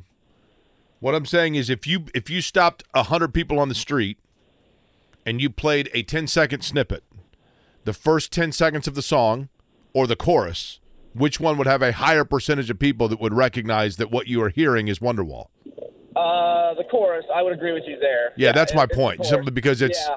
if you are saying to somebody, you know the song Wonderwall, right? And they're like, I'm not sure if I do or not. And you play the chorus, that is the one that they're more likely to go, Oh, absolutely, yeah, I knew what that is. Yeah, and I think even kids younger than me maybe would say the first part of it because of like TikTok and things like that. But people my, like my age and a little bit older, or you know, people that were around when the song came out, yeah, 100% the chorus. And then Jake, I had one thing for you I wanted to run by you before I let you go. I know in the winter you become random fans of random high school basketball teams across the state of Indiana. I want to lobby for your fandom for the school I coach at this year. Now, l- let me ask you this, Caleb. I like this, okay? Yep. Um, you coach, don't tell me the name of the school. We're going to play a quick guessing game. This I love doing these. So Okay. I live I live I live in the vicinity of Butler University. I'll put it to you that way, okay? Yep. If you had a 7:30 tip, what time would you suggest I leave my house to get to where you're coaching at a home game? Uh, well, hopefully you leave for the JV game because I coach a JV team, so I'd love to see you at the six o'clock tip there. So you'd probably leave at about five. Uh, Okay, so an hour away. Now, your I, if I were to leave, I would drive, and I drove right to your school. I would go through how many counties, Uh, including Marion? just two, just two. Okay, and then lastly, if I was to wear a T-shirt of your your your mascot, it would say "Go what? Go Royals, go Tiger." What's that? Tigers. I'm going to guess that you are coaching the JV basketball team in the home of Rick Mount. Is that right? That is incorrect. No. Mm, Okay. Other side of four six. Other other side of four sixty five. Oh, that would be. Hold on, I know this. Um, is is Triton Central the Tigers? No. Yeah, they are, but that's that's the wrong side. So you're now. I'm talking like you're. So Lebanon's to the west. I'm thinking the east, the four sixty five. Well, Fishers would be my other guess. That's it, right there. There you go. Now, if I had to be, now let me ask you something, Caleb. Yep. If I'm living in Meridian Kessler and you're at Fishers High School and you're telling me it takes an hour to get there, are you thinking I'm using a Lime scooter? Well, no, I mean, so basically the reason I say that is because like traffic is so bad at that point in time. well, that is true. That is because, true, like, We play we play Ben Davis first night of the year, and we have to leave Fishers. You know, it's not that far, but we have to leave Fishers at almost four o'clock to get. Now, Fishers has Fishers has like one of the top players in the state, right? We do, yes, we do. We have a lot of really good top players, but one, um, you know, one gets a lot of the you know notoriety, while you know all of our other guys have really developed and you know are are, are coming. We were really young last year, uh, but what? yes. Hey, Caleb, you, you've coached JV for how long now? Uh, this, I'll be going into my third year doing the JV, but I've been here since Coach Wagner took over. What offense do you run?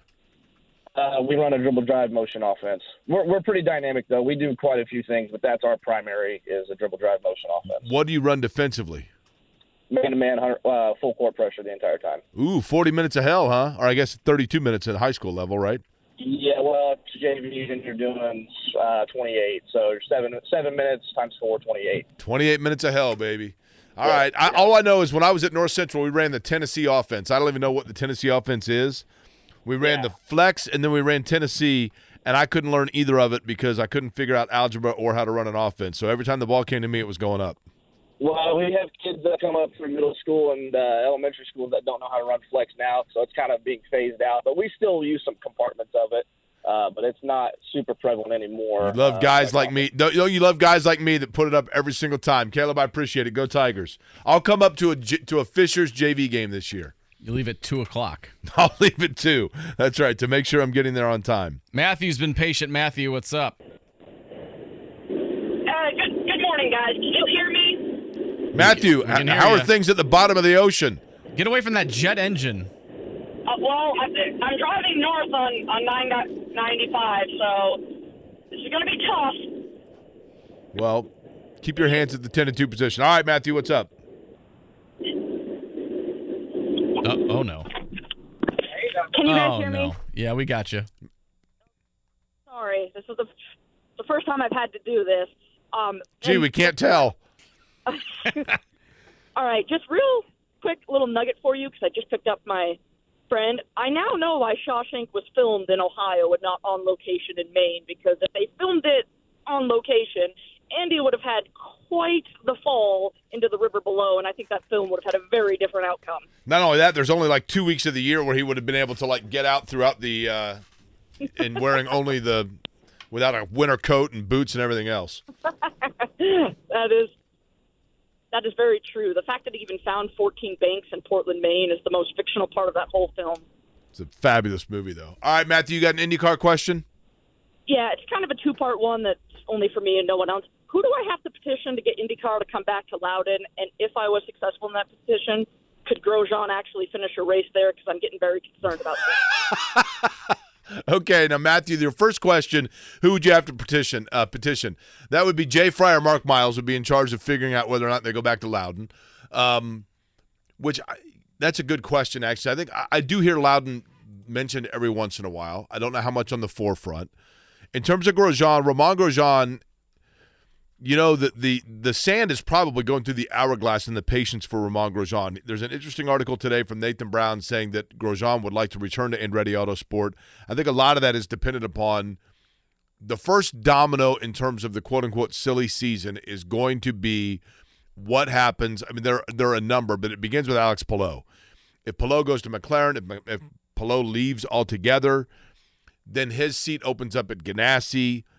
Does Chip Ganassi decide to, to keep Marcus Ericsson full time, or does Ericsson then go to Andretti Autosport if Palou stays at Ganassi? So a lot begins with Palou. So there's your question, Matthew. Is in terms of Grosjean, it's going to be where is he driving? Is he full time with Andretti? And and then in terms of Grosjean, does he have the discipline and the mindset to be able to finish a race? I mean, it's it's a flippant question, but a good question because it's one that absolutely has come into play now. A lot of the, problem for Romain Grosjean, who I like, I like him as a dude. I like him. I think he's a talented driver. But I think there was a lot of ballyhoo about him because of coming in, the Formula One background, the the you know the drive to survive moment with the fiery crash, and with Grosjean, his competitors, and this is a huge part, I think, of racing in general. But the biggest challenge for Grosjean has been that I'm not going to say he's not respected by his competitors, but a lot of them don't like him. They don't like racing against him. I shouldn't say they don't like him as a person. They don't like racing against him because he's erratic and unpredictable in their eyes. I'm not in a car, so I'm only parroting what drivers have told me. But that is that there are certain drivers, Scott Dixon comes to mind, Josef Newgarden comes to mind, um, Scott McLaughlin comes to mind. There are certain drivers that if you talk to other drivers, they will tell you when I'm driving and I look in my mirror and I see that driver next to me, I'll race wheel to wheel with them any day because I respect their their sportsmanship and I know they're not going to do anything crazy. They're not going to be unpredictable and they're going to understand like when to kind of back out. McLaughlin and and Romain Grosjean had that incident at the beginning of the year. Um, you know, and that that was McLaughlin's fault, to be quite truthful, if I remember correctly. So it's not always Grosjean's fault, but I think that Grosjean is the one that they have the hardest time predicting where he is going to go, and his indecisiveness has hurt him. He's had a couple week stretch like where he was right at the top of the leaderboard, and everywhere else this season it's been middle of the road or way in the back. Yeah, you know, he reminds me a little bit. And, you know, to be honest, and this is probably an unpopular opinion because the guy is a dynamic talent and to a great extent, probably the future of the sport, if not the now of the sport. But Pato O'Ward is also another one that is starting to toe up to that dangerous line of mm-hmm. becoming Thomas Scheckter.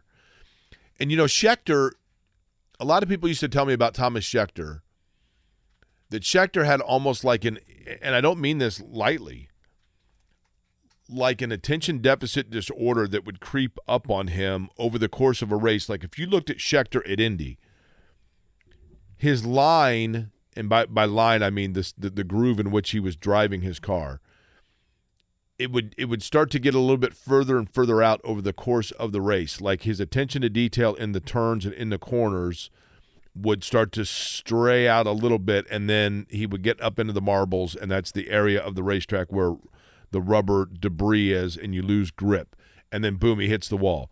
And that would happen to Scheckter over the course of races because he would just all of a sudden lose his focus.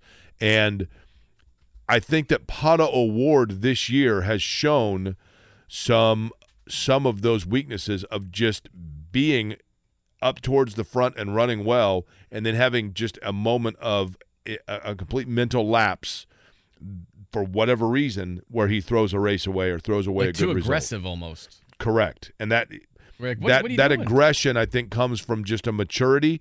But the time for Pato O'Ward to learn that maturity is now, and the time for Ramon Grosjean to learn that maturity is now, and the time for Joel Erickson to join us on the program is now as well, or more appropriately said, after the next break. Life is so much more than a diagnosis. It's about sharing time with those you love, hanging with friends who lift you up, and experiencing all those moments that bring you joy. All hits, no skips. Learn more about Kisqali Ribociclib 200 milligrams at kisqali.com and talk to your doctor to see if Kisqali is right for you. So long live singing to the oldies, jamming out to something new, and everything in between. You're listening to Kevin and Query on 93.5 and 107.5. The Fan. It is nine o'clock in Indianapolis. For that matter, it's nine o'clock everywhere in the Eastern Time Zone. Did this one get played yesterday? I don't think so. Did it? At the concert? Yeah. I, no. Uh, I'll, I'll read for you the songs that he played. I glanced at the set list. I don't think I saw that one. There were only he, he, Noel Gallagher played last night, fourteen songs, uh, the last eight of which were Oasis songs, and he ended with um, "Don't Look Back in Anger," which was great because people like kind of basically sang along to it. He he did not mention Oasis. He he said we're going to play we're going to go back to the mid 90s and there was a kid in the crowd that he kind of was like talking to. He asked the kid the kid said he was 12 and he's like well you wouldn't know these songs but i'm going to ask you to keep buying the albums because my kid's livelihood depends on it. He played the master plan going nowhere little by little half the world away live forever and don't look back in anger. And it was great. Now live forever he played almost like a slow version of it. Um but it was great. And literally he played the songs and then was like okay thank you and like was done. Done by 1045 uh, joining us now by the way on the payless liquors hotline you know his work from the indianapolis star talking about the colts talking about joel a. Erickson and joel would begin with what we talked about earlier. Isaiah Rodgers Rashod berry yesterday released from the team. Obviously the colts were awaiting official word from the nfl on these suspensions. Isaiah Rodgers who was going to be a guy that was going to get plenty of reps this year uh, out, quote, indefinitely. Now, I guess it's probably dangerous, perhaps, for us to speculate, but we're going to do so anyway on what indefinitely means. In my opinion, he does not play another NFL game. Your thoughts? Are you saying he doesn't play in an NFL another NFL game because the NFL does that, or because the league does that? Uh, I believe personally that his suspension probably, I don't know when he would be reinstated, but um, out of sight, out of mind, and I think it's probably difficult for a guy that's on the fringe anyway to stay in the level of shape necessary to play in the NFL after at minimum a year off. And I'll bet it's more than a year. Yeah, I I think I think that it's going to be difficult, and um, you know, if if it's one year, he may have a shot in a training camp. Um, if for some reason his indefinite goes longer than that, because there's there's always the possibility. Um, I guess with some of the stuff that was reported, um, that maybe they they view his as different.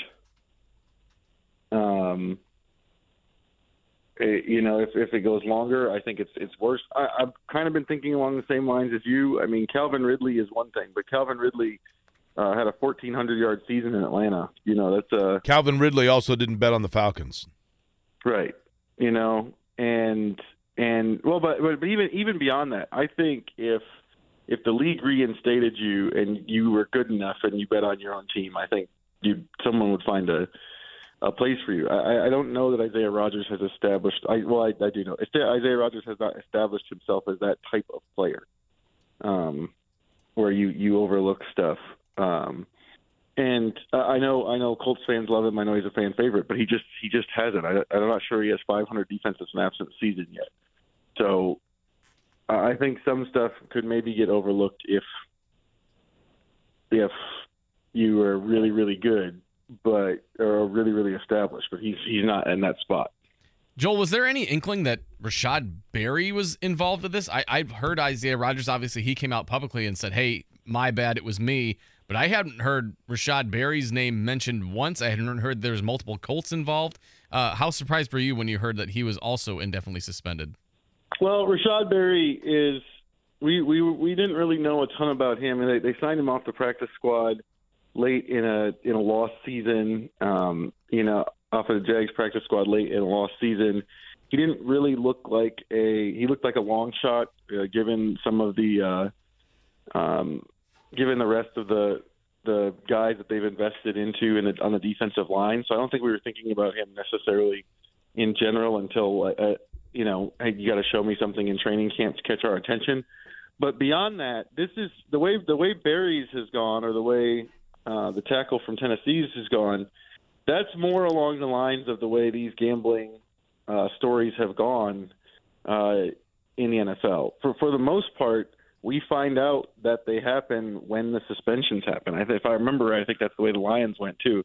The, the difference with Rodgers was there was an early report, um, and and so we knew about it ahead of time. But but generally, this is the way this has gone down is, um, you know, maybe maybe uh, after a Rapoport gets a, an inkling a couple hours beforehand, but it, it's pretty much been the NFL does its investigation, hands out suspension, and that's when, and that's when you have the. Uh, uh, uh, that's when you have the the actual information that you find out that this has happened. Yeah, we heard we heard Rodgers made upward of hundred bets and he got the indefinite suspension. Do we have any idea how severe Berry's bets were? Like how how many there were? Did he bet on the Colts? Do we have any inkling on what that was? Uh, no, no. Well, he. I mean, for him to he would the only game he could have bet on the Colts would have been the last one. Right, but I'm saying to get an indefinite suspension, I'm assuming he had to have gambled on the NFL as well, and po- I don't know if he placed any Yeah, bets on so the Colts. But so the difference between the difference between the six game suspension and the full game suspension, so far, at least as far as I know it, is um, guys have gotten the six game suspension. This is Jameson Williams. Um, I, I I actually don't know how to pronounce the the Titans tackle's name. Petit Frere. Uh, I'm not sure. Um, but th those guys bet on sports inside the facility, and that's why they got six games instead of a year. The guys who've gotten a year bet on the NFL. Now, the the added piece of betting on their own team um, is where I think there's some uncertainty in the Rodgers indefinite suspension. Uh, you know, it says they can apply for reinstatement after the 2023 season. I wonder if that's the same for all of them. If it, like if that's going to go the same for all of them, you know, betting on your own team. Um, but uh, that's that's been the demarcation line so far. Is six games is for betting on sports inside the facility or at a team function. Uh, a full a full year suspension, which they always announce as indefinite, is is for betting on the NFL. Okay, I'm going to ask Joe for as best we know it in the same analogy that I used earlier, and, and I want your thoughts on this. There are two ways that someone can get caught for driving while impaired. The first is they happen to be driving while impaired, and there is a random police setup. You know, not setup's the wrong word, but a checkpoint, a checkpoint where they're pulling over every third car, and that person happens to get pulled over in that checkpoint, and they're impaired and they get arrested. The second is they're driving erratically, and somebody notices they're driving erratically and calls the police, who then uh, intentionally pull that person over. In the case of these indiscretions with the Colts players, which is it?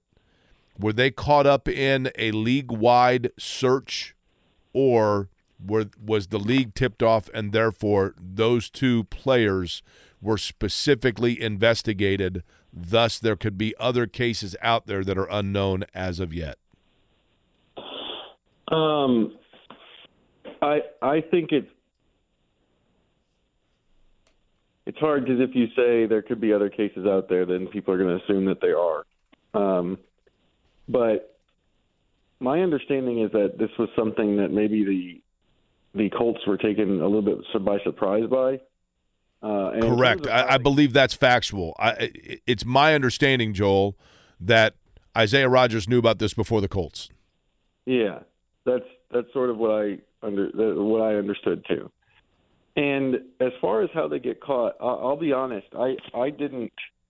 Um, when this initially broke, I was not the reporter who talked to the Indiana Gaming Commission. I, I don't know if the, hard part is I, I'm not sure exactly how how they figure this out. I, I do wonder though if it's easier to see this stuff or find this stuff in a digital age when you know the instead of going to a instead of going to a bookie, you're you're you know everything's online and it's on your phone. I wonder if it's easier for like the gaming commission to track. I mean, that's got to be. I, I, you know, it's kind of a moot point, I guess. Except for it makes you wonder. And you're right to be careful, Joel. That's not to say that thinking there could be others out there means that this is like something that, that there definitively are. But I do think that that's an interesting thing because I think now, Joel, the league would have a clearer understanding because partially of this. And maybe I'm just saying that because esoterically in Indianapolis, it's been on our radar because of the Rodgers situation. And I'm sure the players have been briefed on this far more than have we prior to this. But I can totally understand how some player is sitting there at his locker during off-season OTAs and he's like, ah, you know, he's scrolling through and he sees a, an offer from one of the apps that's like, hey, $20 wager on the All-Star game, the Major League All-Star game. Yeah, okay. Seems innocuous enough, except for you're inside the parameters of the building. I could see how they would not have known that before. They sure as hell better know it now. Yeah, I I think one of the things that I keep coming back to is that for players – um, the NFL's gambling policy is actually to to me. I, you can someone else could disagree with this, but to me, it's actually fairly permissive. They, they are allowed to bet on other sports as long as they don't do it from the team facility. That's a whole range of things um, that they're allowed to bet on. I know that is not true of, say, um, you know, personnel or coaches at the at the NCAA level. I believe the the rule in, in the NCAA is if if a sport is governed by the NCAA, you are not allowed to bet on it at any level. Therefore, if that therefore the fact that there are men's soccer teams at some schools means you can't like bet on for the Premier League or the or or the Italian league or anything like that. Um, I also know that in the NFL, the rules are more stringent for business staff, front office staff than they are for the players. Um, and so that's that's one of the things that, I, that keeps sticking out to sticks out to me is just there are ways to bet. Um, probably more than than some people would expect if you know if they work in one of those other areas. But uh, but you just can't do it on. I mean, it makes sense. I mean, it makes obvious sense, like why you can't bet on the NFL. At least it makes obvious sense to me. And this is true, uh-huh. Joel, of all staff, right? Like if you are the, if you're the guy that is the, the nutritional chef inside the Colts complex, the same rules apply to you, correct? Yeah, I, my under yeah, I, my understanding is that you're not like the the the business staff is it's like a hard it's like a hard no bet, no gamble. Joel Erickson of the Indianapolis Star joining us. He covers the Colts. Joel, with Isaiah Rodgers out of the picture, how would you describe the current state of the Colts cornerback room? Young and unproven, and thin. Um, you know, it they, they they drafted three guys, one in the second, one in the fifth, one in the seventh. There there are examples of guys in all of those rounds, definitely the second and the fifth, starting and playing well across the NFL um, over the last couple of years. I, I think it's important to remember it's you can do that with any round at almost any position except quarterback, and and people can even come up with quarterbacks who started and, and played well. You know, especially with after Brock Purdy. Um, the, the the the reality is that most guys take a little time. And Chris Ballard has said that over and over again about their draft picks is that they're not going to necessarily come in as finished products. Well, that that's going to be true of this cornerback room as well, most likely. Um, I mean, if they if they hit with starting two two of the three starting caliber two of the, if two of the three guys are starting caliber corners right now immediately as we speak today, that would be a wild coup for the Colts, just historically. So if you look at what they've got, then you've got Dallis Flowers, who is uh, admittedly physically supremely talented. They believe that from the moment they got him in uh, undrafted as an undrafted free agent last year, but he still doesn't have a ton of snaps playing cornerback. Um, and then you have a bunch of a bunch of rookies, so it it's thin. It's you, you contrast that to last year where you had you know, obviously a clear number one on the outside in Gilmore. You had uh, a guy who, if he was not a starter, had starting experience in Brandon Facyson. Uh, and had, had had played in a, a major role at some point in Brandon Facyson. That's that's such a big difference from where they are now in terms of experience, in terms of being proven in the NFL. Um, I, keep thinking they have to sign a veteran. I mean, almost just for the numbers, but also for the um, just for the the fact that they they just don't have anybody on the outside. Because um, when we talk to Kenny Moore, I mean Kenny Moore will probably play on the outside in base, but when he thought when he talked to Kenny Moore, he was talking about you know the role he was talking about was in the slot where he's been most of his career. So Kenny Moore is obviously very very experienced and very accomplished, but he's he's going to play most of his snaps on the inside. So on the outside, they are are painfully thin and I'll tell you what, experience. Joel, there's no silver lining. Joel Erickson, by the way, is our guest on the Payless Liquors Hotline. It's hard to say, I should say, that there would be a silver lining in a gambling scandal that suspends a player indefinitely, but – if there was one for the Colts, it would be the fact that this is a golden opportunity, it would seem, for a young player from Indianapolis and Juju Brents, right? Doesn't he stand to benefit here in terms of moving his way quickly into an area where if he can show something in camp, he's going to have opportunity? Yeah, I mean, I, I think it's a lot like, um, I think to me, it's a lot like when they, they picked Rocky Ya-Sin uh, in the second round. I mean, he played significantly right away uh, and there wasn't uh, necessarily a ton of people in the way in that camp. Um, and that's that's kind of I think where, where what, what it looks like for Juju Brents. Juju Brents has a golden. I mean, and really for Darius Rush too. They, these are these are golden opportunities for them as rookies to hit the ground running and and, and surprise people. Um, you know the and and Brents especially being a second round pick, given his given his athleticism, given everything we know about him, uh, it, it stands to it stands to reason that he's got the best shot at it right away. Joel, uh, what's the more difficult contract to negotiate for the Colts upcoming? Jonathan Taylor or Michael Pittman Jr.? I think I think it's Pittman is more difficult. Um, I, Good lord. Is he is he emailing you right now? Sorry, that's my computer does updates, and I made the mistake of turning it on to check a snap count thing while I was talking to you guys. Um, no, the uh, the uh, I, I think it's I think it's Pittman because just because of the of the sheer numbers of what wide receivers have gotten, and trying to decide, you know, where does he fall in that? How does the the Col- Colts just constant, um, you know, upheaval at quarterback? How does that affect what we've seen from him production wise? What does he deserve? You know, how how much like the the numbers there are so big. Whereas I think that in terms of complexity, the the the Taylor the Taylor contract is pretty much just it's pretty much more a, a simple how much do you want to value a running back? How long do you want to give it to him?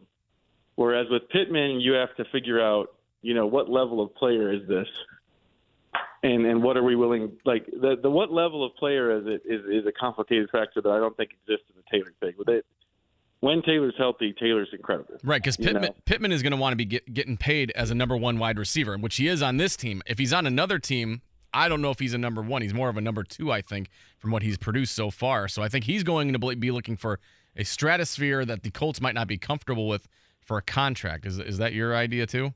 Yeah, well, that's that's what I'm thinking. Is that like you you might be looking at like a, you know, a, a number one wide receiver. It's the going rate seems to start at 25 million, um, which is a lot of money. Mm-hmm. You know, um, and and they can make and him and his his him and his agents can can can make the case. You know, just starting off of like, you know, there was the Christian Kirk deal a couple years ago that everybody thought was crazy. Like Pittman has been more productive than Kirk was before he got that deal, and his agents can very, very easily make that case. So where where he falls in that that big range of contract, that the money at wide receiver, I think, is what makes this hard, and I think it's why I think it's why you've seen really really, really great players get traded away.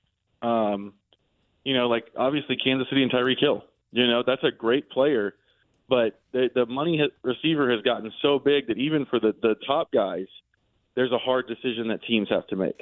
Yeah, you see the Cardinals part ways with DeAndre Hopkins, and we know that Chris Ballard doesn't like paying wide receivers necessarily. So it'll be very interesting to see how they negotiate that with with Michael Pittman. I Well, could I could very easily see the Here's the other thing: Dalvin. Cook was allegedly offered, or reportedly offered, a deal in Miami, and Miami's got basically 14 million, 13.9 to spend. So let's say that that Joel puts the market value for a running back, and Dalvin Cook's a darn good running back. If the market value for a Dalvin Cook is at 13, 14 range, Jonathan Taylor is going to want 15, 16, something like that. If there's no way if I'm the Colts, I do that.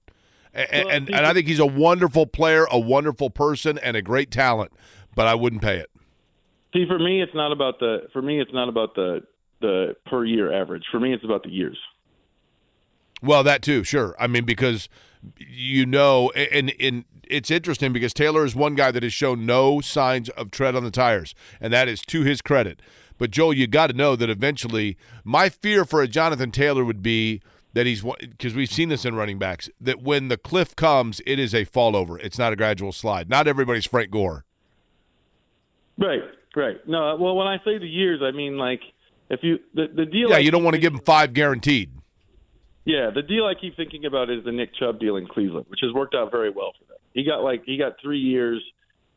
You know, the the the average per year on that salary cap wise, the difference between him getting an APY of twelve and Taylor getting fifteen or something like that, it's it's it's minimal, especially given that the Colts don't have uh, a ton committed beyond this next year. But but yes, the years like if you're getting five guaranteed or something like that, then then you're then I think you're really nervous about it. Whereas maybe I think maybe if you want to re-sign him, you you bump up the APY uh, and to try to keep the years down on the contract and protect yourself for that cliff you're talking about. Joel, last thing, you know, obviously we right now are in that kind of dead period, and then news pops up with the Isaiah Rodgers situation, for example. We will talk plenty about these contract situations. Is there anything else in terms of on the horizon from a news standpoint that we should be anticipating, or are we kind of like, let's just keep it chill until everybody's back together reporting? No, this this is one of the only truly dead periods on the NFL calendar. I mean, this is the time when just about everyone in every building is away or on vacation or, or hanging out with family or whatever. That's that's that's what this time of year is. Now, eh, does it mean that they couldn't get a contract done? They they, they could if they, you know, if if they come to the right thing and they get it together. But historically, what we've seen is that it usually comes eh, for the Colts. This if they're going to get a contract done, it usually happens more in training camp. This is this current period right now is is when the like I said the only really dead time on the NFL calendar, and I've I've heard over the years that the NFL would like to fill it with something and basically, all of the league personnel are like, "We have one time that we're off. Please don't take it from us." Um, so yeah, no, this is this. The, it basically, if there's news at this point of the year, the way I always think of it is, if there's news at this point of the year, big news, it's usually bad. Yeah, exactly. You don't, you would you would rather if you're Chris Ballard, you'd rather be driving to work and hear two guys talking about so who's your Mount Rushmore, right? Yes, Yes, absolutely. Because almost always, every time I've ever been pulled out of like a a, a summer like golf round or something, uh, and it, it honestly it was more when I covered the Saints than the Colts. It's for something that's like the commissioner's involved and there's going to be a suspension. Fair enough. I would think covering the Saints would be exciting nonstop, though, because oh, the you're beignets in, you could eat. You're in Narlands. That's exactly right. Joel, appreciate it, man. Enjoy the dead period. Yep. Yep, yep. Thanks, guys. Thanks for having me on. Thanks, the uh, computer updates, right? And the cat meowing and the kid yelling. There was a lot going on back there. Uh, time now for a morning check down. The morning check down. Omaha! Omaha! Omaha! On 93.5 and 107.5 The Fan. Somebody got on me, said we don't talk enough racing, so we'll begin with that. The weekend schedule for you in the world of racing. It is Mid Ohio for IndyCar. That race takes place on Sunday. Chicago streets for NASCAR this weekend, and for Formula One, it is Sunday at nine o'clock in the morning on ESPN for the Austrian Grand Prix. You ever been to? You've not been to Austria, right? No. If you Good had to rate, mate. Let's put another shrimp on the bobby. no, that's Australia. I know. It was a Dumb and Dumber reference. um, if you had to rank countries in Europe you would want to visit, Austria would be where? Top five? five Uh, to ten? Probably not. It'd be top ten, I guess. Number one would be what? Uh, probably England, Okay, two, France, three. Poland. Really? I'm Polish, yeah. Okay, four. Uh, Germany, Ooh. Okay, five, Switzerland. six, Jeez, I don't know. Denmark, seven. You're missing- um, Ireland, ah, no Spain. Spain's eight. Spain actually is probably way higher. I didn't. I, I know. You're asking me on the fly. Spain's the one of my. So I gotta go Aust- to- you are burying the lead with Austria here. I just thought of Spain. Yeah, I, I, I got to look at my map here. I'm one of those. Uh, How about how about Holland? see, I, yeah, you got to come back. You can't ask me these on the fly. I got to look at a map and think about things. You know and- where I'm going to be in November, don't you? What? Luxembourg, I know. highest per capita in Europe. Did you know that? Didn't know that. Shannon said to me, and I quote, "We're going to Luxembourg. No one goes to Luxembourg." And I said, "That's exactly why we're going there." There you go. What percent of people in the United States can say they've been to Luxembourg? Probably as, many that can name a Oasis song at the moment. Uh, last night, Major League Baseball. Give me a swoosh, Sam. Thank you. Philadelphia Phillies over the Cubs 3 1. It was the Pirates over the Padres 5 4. Brewers, Dodgers, Royals, White Sox, Tigers, Yankees all getting wins yesterday. In our race for PBR, the Diamondbacks beaten by the Rays 6 1. Cute fella, that's the Orioles, were idle. But the Oakland Athletics that Kevin has defeated by the Yankees, as I had mentioned, the Yankees winning 10-4 yesterday over Oakland. It was Houston 14 nothing over the St. Louis Cardinals. Marlins blanking the Red Sox 2 0. Blue Jays over the Giants. And the Indianapolis Indians 9 8 winners yesterday over the Louisville Bats. I'm going to whip up a better top 10 of, of European countries before we get out of here, by the way. Ugly night for the Fever. They got trounced by the Phoenix Mercury 85 63. Kelsey Mitchell led the Fever with 15 points. Aaliyah Boston only six points, nine rebounds. Not a great night for them. Three game road trip ends in a three game losing streak. They've lost four out of five. They'll try to right the ship when they host the Chicago Sky Sunday at 4 o'clock. How about uh, Norway? Yeah, I, Fin- tell, I, I forgot Italy. Finland? I got to add. add Oh, all- Italy. I gotta add Italy way up there, right? got- yeah, I've got to add a lot. Norway would be number one on my list. How about Iceland? Is Iceland Europe? Uh, technically, I think. Yeah. I think it is, right? Yeah, let, let me reset and, and I'll look at this and I'll, I'll do a, give a better top ten. Uh, I guess actually this is kind of a pop quiz that I just gave to Marc because he wasn't prepared for my question about Europe. Pop quizzes, by the way, it's a freebie Friday. We would love for you to participate. If you're still listening to us at this point, 239-1070, give us a call. We would love to have you as our participant on the pop quiz, which is next. Life is so much more than a diagnosis. It's about sharing time with those you love, hanging with friends who lift you up, and experiencing all those moments that bring you joy. All hits, no skips. Learn more about Kisqali Ribociclib 200 milligrams at kisqali.com and talk to your doctor to see if Kisqali is right for you. So long live singing to the oldies, jamming out to something new, and everything in between. So Iceland, by the way, considered Nordic, which means Northern Europe. Okay. So Iceland counts. I, Iceland has become like a cool, trendy thing lately for people to go to. Currently not in my top ten that I'm whipping up at the last second, so we'll see though. Who's your number one? Well, that would be giving it away. It's called a tease, Jake. Let's let's save it for the next segment here. I think I listed it. Hungary? Hungary? Is it United Hungary? Kingdom would be. Is it Kazakhstan? United. Very nice. I like you. That's you do a mean Borat. Thank you. Can we do the rest of the show with you as Borat? No offense, I think I'd rather do a show with Borat than you. Jinkui. Borat is single-handedly the greatest fictional character Mm-hmm. ever. Did you ever see? Do you remember when they were when the movie was coming out and people weren't totally hip to who he was? Yeah. and he was going around doing like morning ra- Uh-huh. morning. He's in character, shows. not showering and everything. Like this guy stinks. it was phenomenal when he goes to the southern the the you know the dinner at the people's house Mm-hmm. fabulous At the McToilet. Uh no thank you uh here on a freebie friday and it is a gorgeous day outside hope you folks are set for and again a reminder with independence day being on tuesday we will not be doing shows monday or tuesday so we will reconvene with you on wednesday so certainly hope everybody is set to enjoy um, if you are off on Monday as well, the long weekend. Uh, give me number one through eight, Marc Dykton. Uh, Fourth As. Borat, please. Oh. Uh, Fourth of July this weekend. There you go. Love America. Number four. Okay, uh, caller number four is who? That is Drew. Hi, Drew. How are you? Oh. Drew wasn't too hip to the. They, they dropped as soon as we put him on. Nice job, Drew. Uh, do we have another one? Do we have caller number five? Yeah, caller number five will go with Austin. What's up, Austin?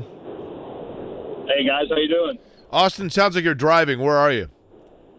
I am on 74 West. Hopefully on a hands-free device. Uh, 74 West. Now that would mean that you are coming towards Indianapolis from the Shelbyville area, headed west, or you are headed like between here, Brownsburg, and Peoria, going that direction.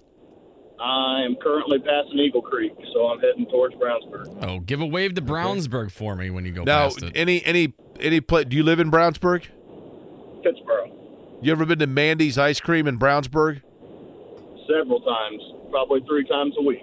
Nice. I went I went to high school with Mandy, so be sure and tell her I said hi. Will do. Fabulous ice cream, by the way. Uh, all right, Austin, are you a baseball fan? Um, I'm uh, half in the bag baseball fan, I guess. Well, then you're half in the bag screwed for this pop quiz. No, it's a freebie Friday Um, though, so you call it on the right That's right. day. You uh, when when you are half in the bag baseball fan, you are a fan halfway of which b- base? No, I'm just kidding. Uh, who's your team? Cardinals. Oh God. That was fun while it lasted. All right, here we go, Austin. Would you like for me? That would be Jake, or for Marc to lead you off with question number one. Let's go with Jake. All right, here we go. Speaking of that, Austin, if you were to go out, like if you were going to go to Mandy's Ice Cream and enjoy a nice chocolate malt, and you could enjoy the company of myself, that would be Jake, Marc Dykton, or Kevin Bowen, which one would you pick? Let's go with Jake. I'm a big IndyCar fan. Nice. All right, well. Kevin's going to take his shirt off, so I, I would definitely put him third. You let me know when you'd like to I'll meet for a, a. What's that? I said, and I can tell you all about Luxembourg. I've been there a couple times. Oh. Have you really? Is it now? Be honest. Is it cool? Yeah, I've only been to Luxembourg City. I lived in Germany for four years. So Okay, so actually, every once in a while. so we're going to Amsterdam, but then once we're in Amsterdam, we're taking the train from Amsterdam to Luxembourg City to go through Belgium, and then I figured we'd spend like, like if I was to do two days and one night in Luxembourg City, would that be sufficient? plenty of time. I mean, is it cool? Like, is there stuff to do, or is it boring? Um, it's not. It's not Amsterdam or Brussels by any means, but you'll find stuff to do. Okay, cool. All right. All right, here we go. Question number one for you, Austin. Appreciate the info there. 115 years ago today, Cy Young threw his third career no hitter at the age of 41 years and 93 days. Who is the oldest pitcher to throw a no hitter in Major League history? And I can tell you he did it by striking out Roberto Alomar of the Toronto Blue Jays. Was it Cy Young himself? Obviously not. Randy Johnson, Warren Spahn, or Nolan Ryan? Randy Johnson. Okay. All right.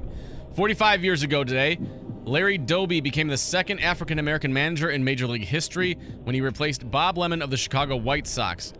Frank Robinson had become the first African American manager when he took over the Cleveland Indians in 1975, who was the first African American manager of the National League. Was it Larry Doby, Frank Robinson, Maury Willis, or Dusty Baker? Mm, let's just go Frank Robinson. Nice. Uh, question number three Shohei Ohtani homered again yesterday. That raises his MLB best 29 home runs now. Ohtani is tied for the major league lead in triples with five this season. Name the last player to lead the majors in both home runs and triples in the same season. I will tell you, this guy spent the better part of his career with a monster lurking over his shoulder. Ty Cobb, Willie Mays, Jim Rice, or Larry Doby?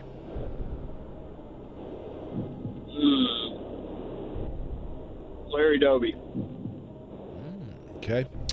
Kyle Schwarber began began last night's Phillies win over the Cubs with a home run. It was Schwarber's fifth leadoff home run for the month of June. Five or more leadoff homers in a single calendar month has been done just six times in Major League Baseball history. Most recently by Schwarber in June 2021. Only one player did it twice. Was it Rickey Henderson? What? Only one other player did it twice. Was it Rickey Henderson, Alfonso Soriano, Craig Biggio, or George Springer? Uh, Alfonso Soriano. Love Soriano.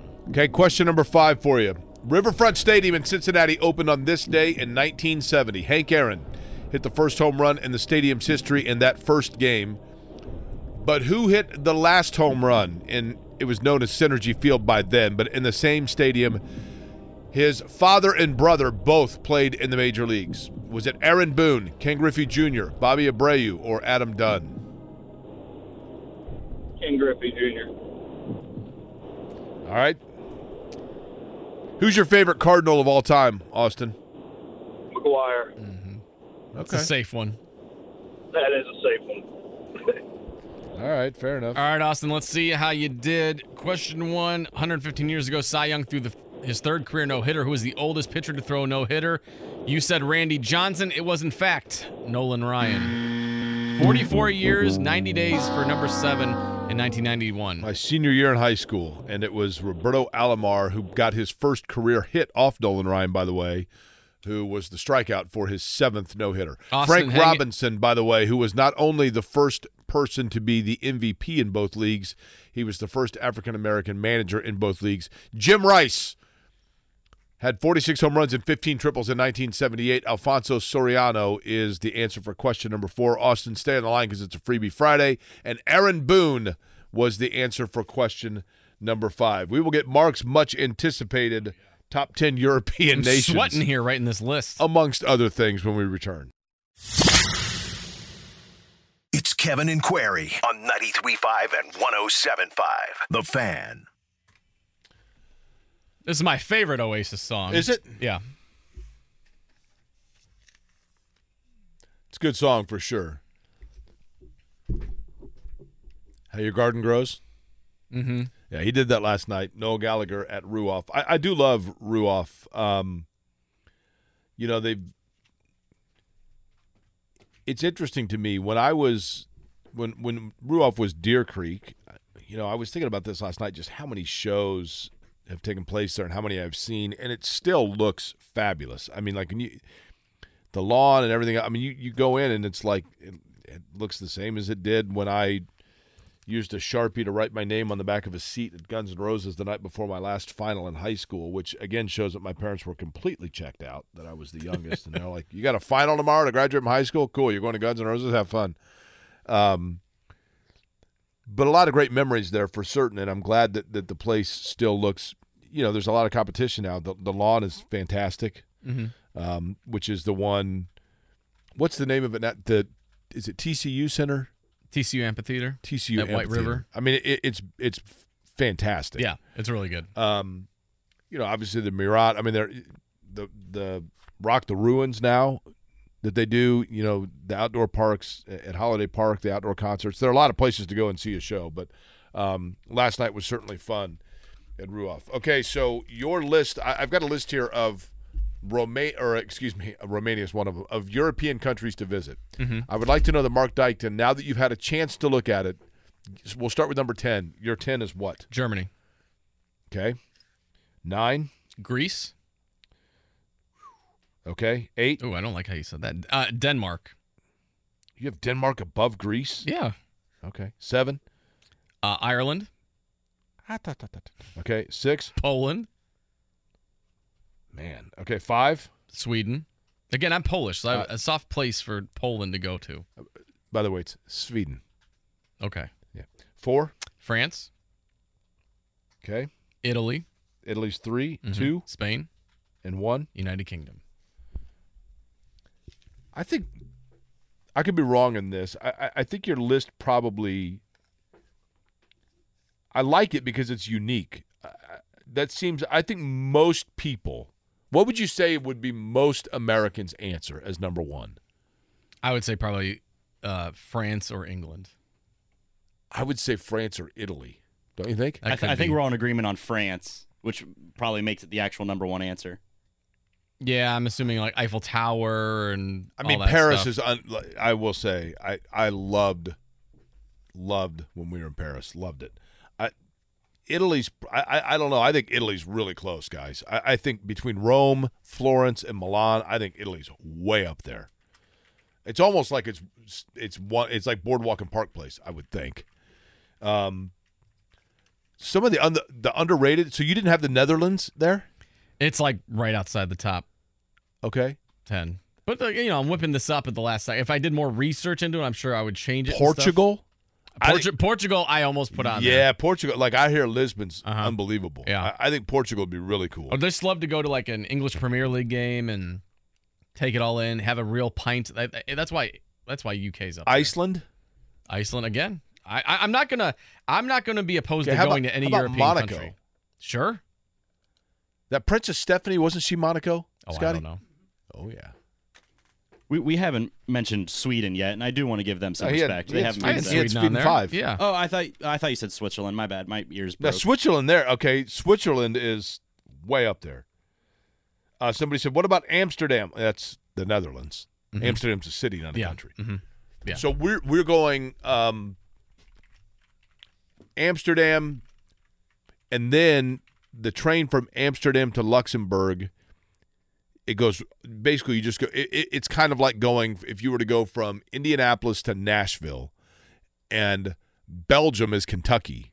If you're to take the train. So I, I said, and you tell me if you agree with this, Marc. I'm like, we're going to go on a train all the way through Belgium. It stops in Brussels. I'm like, we got to get out in Brussels and have a waffle and a beer. Yeah. Right? Just just one one of each. Right. And then get right back on the train, like, okay, there we've done it. Now, when we did the train from Paris to London, we took the Channel train. And I was so fascinated and, and intrigued by what it would look like, just the country, you know, the, going through France like that. Mhm. It looked to me, the train ride from Paris to London looked very similar to what it would look like if you were to take a train from Indianapolis to Chicago. Almost the same distance. And then in the countryside at that area in France was similar. One of the things that I found the most interesting is as we were riding the train every I mean not I mean maybe 5 or 6 times in that in the course of that journey you would see little like in the middle of nowhere cemeteries. When I say cemeteries, I mean like you'd see 20 white headstones. Mhm. And those were American soldier cemeteries from the war where like battles took place and there was there were casualties and they did graves there, which I found interesting. But when you get towards London and you go under the tunnel, which obviously is the, the tunnel underneath the English Channel, and you come up, for, you don't really realize when you're going under the channel. You all of a sudden it's just you know you're it's kind of dark because there's like walls alongside Uh-huh. before you get up to it, but you go underneath. I, I, you're probably underwater for I don't know four minutes or something.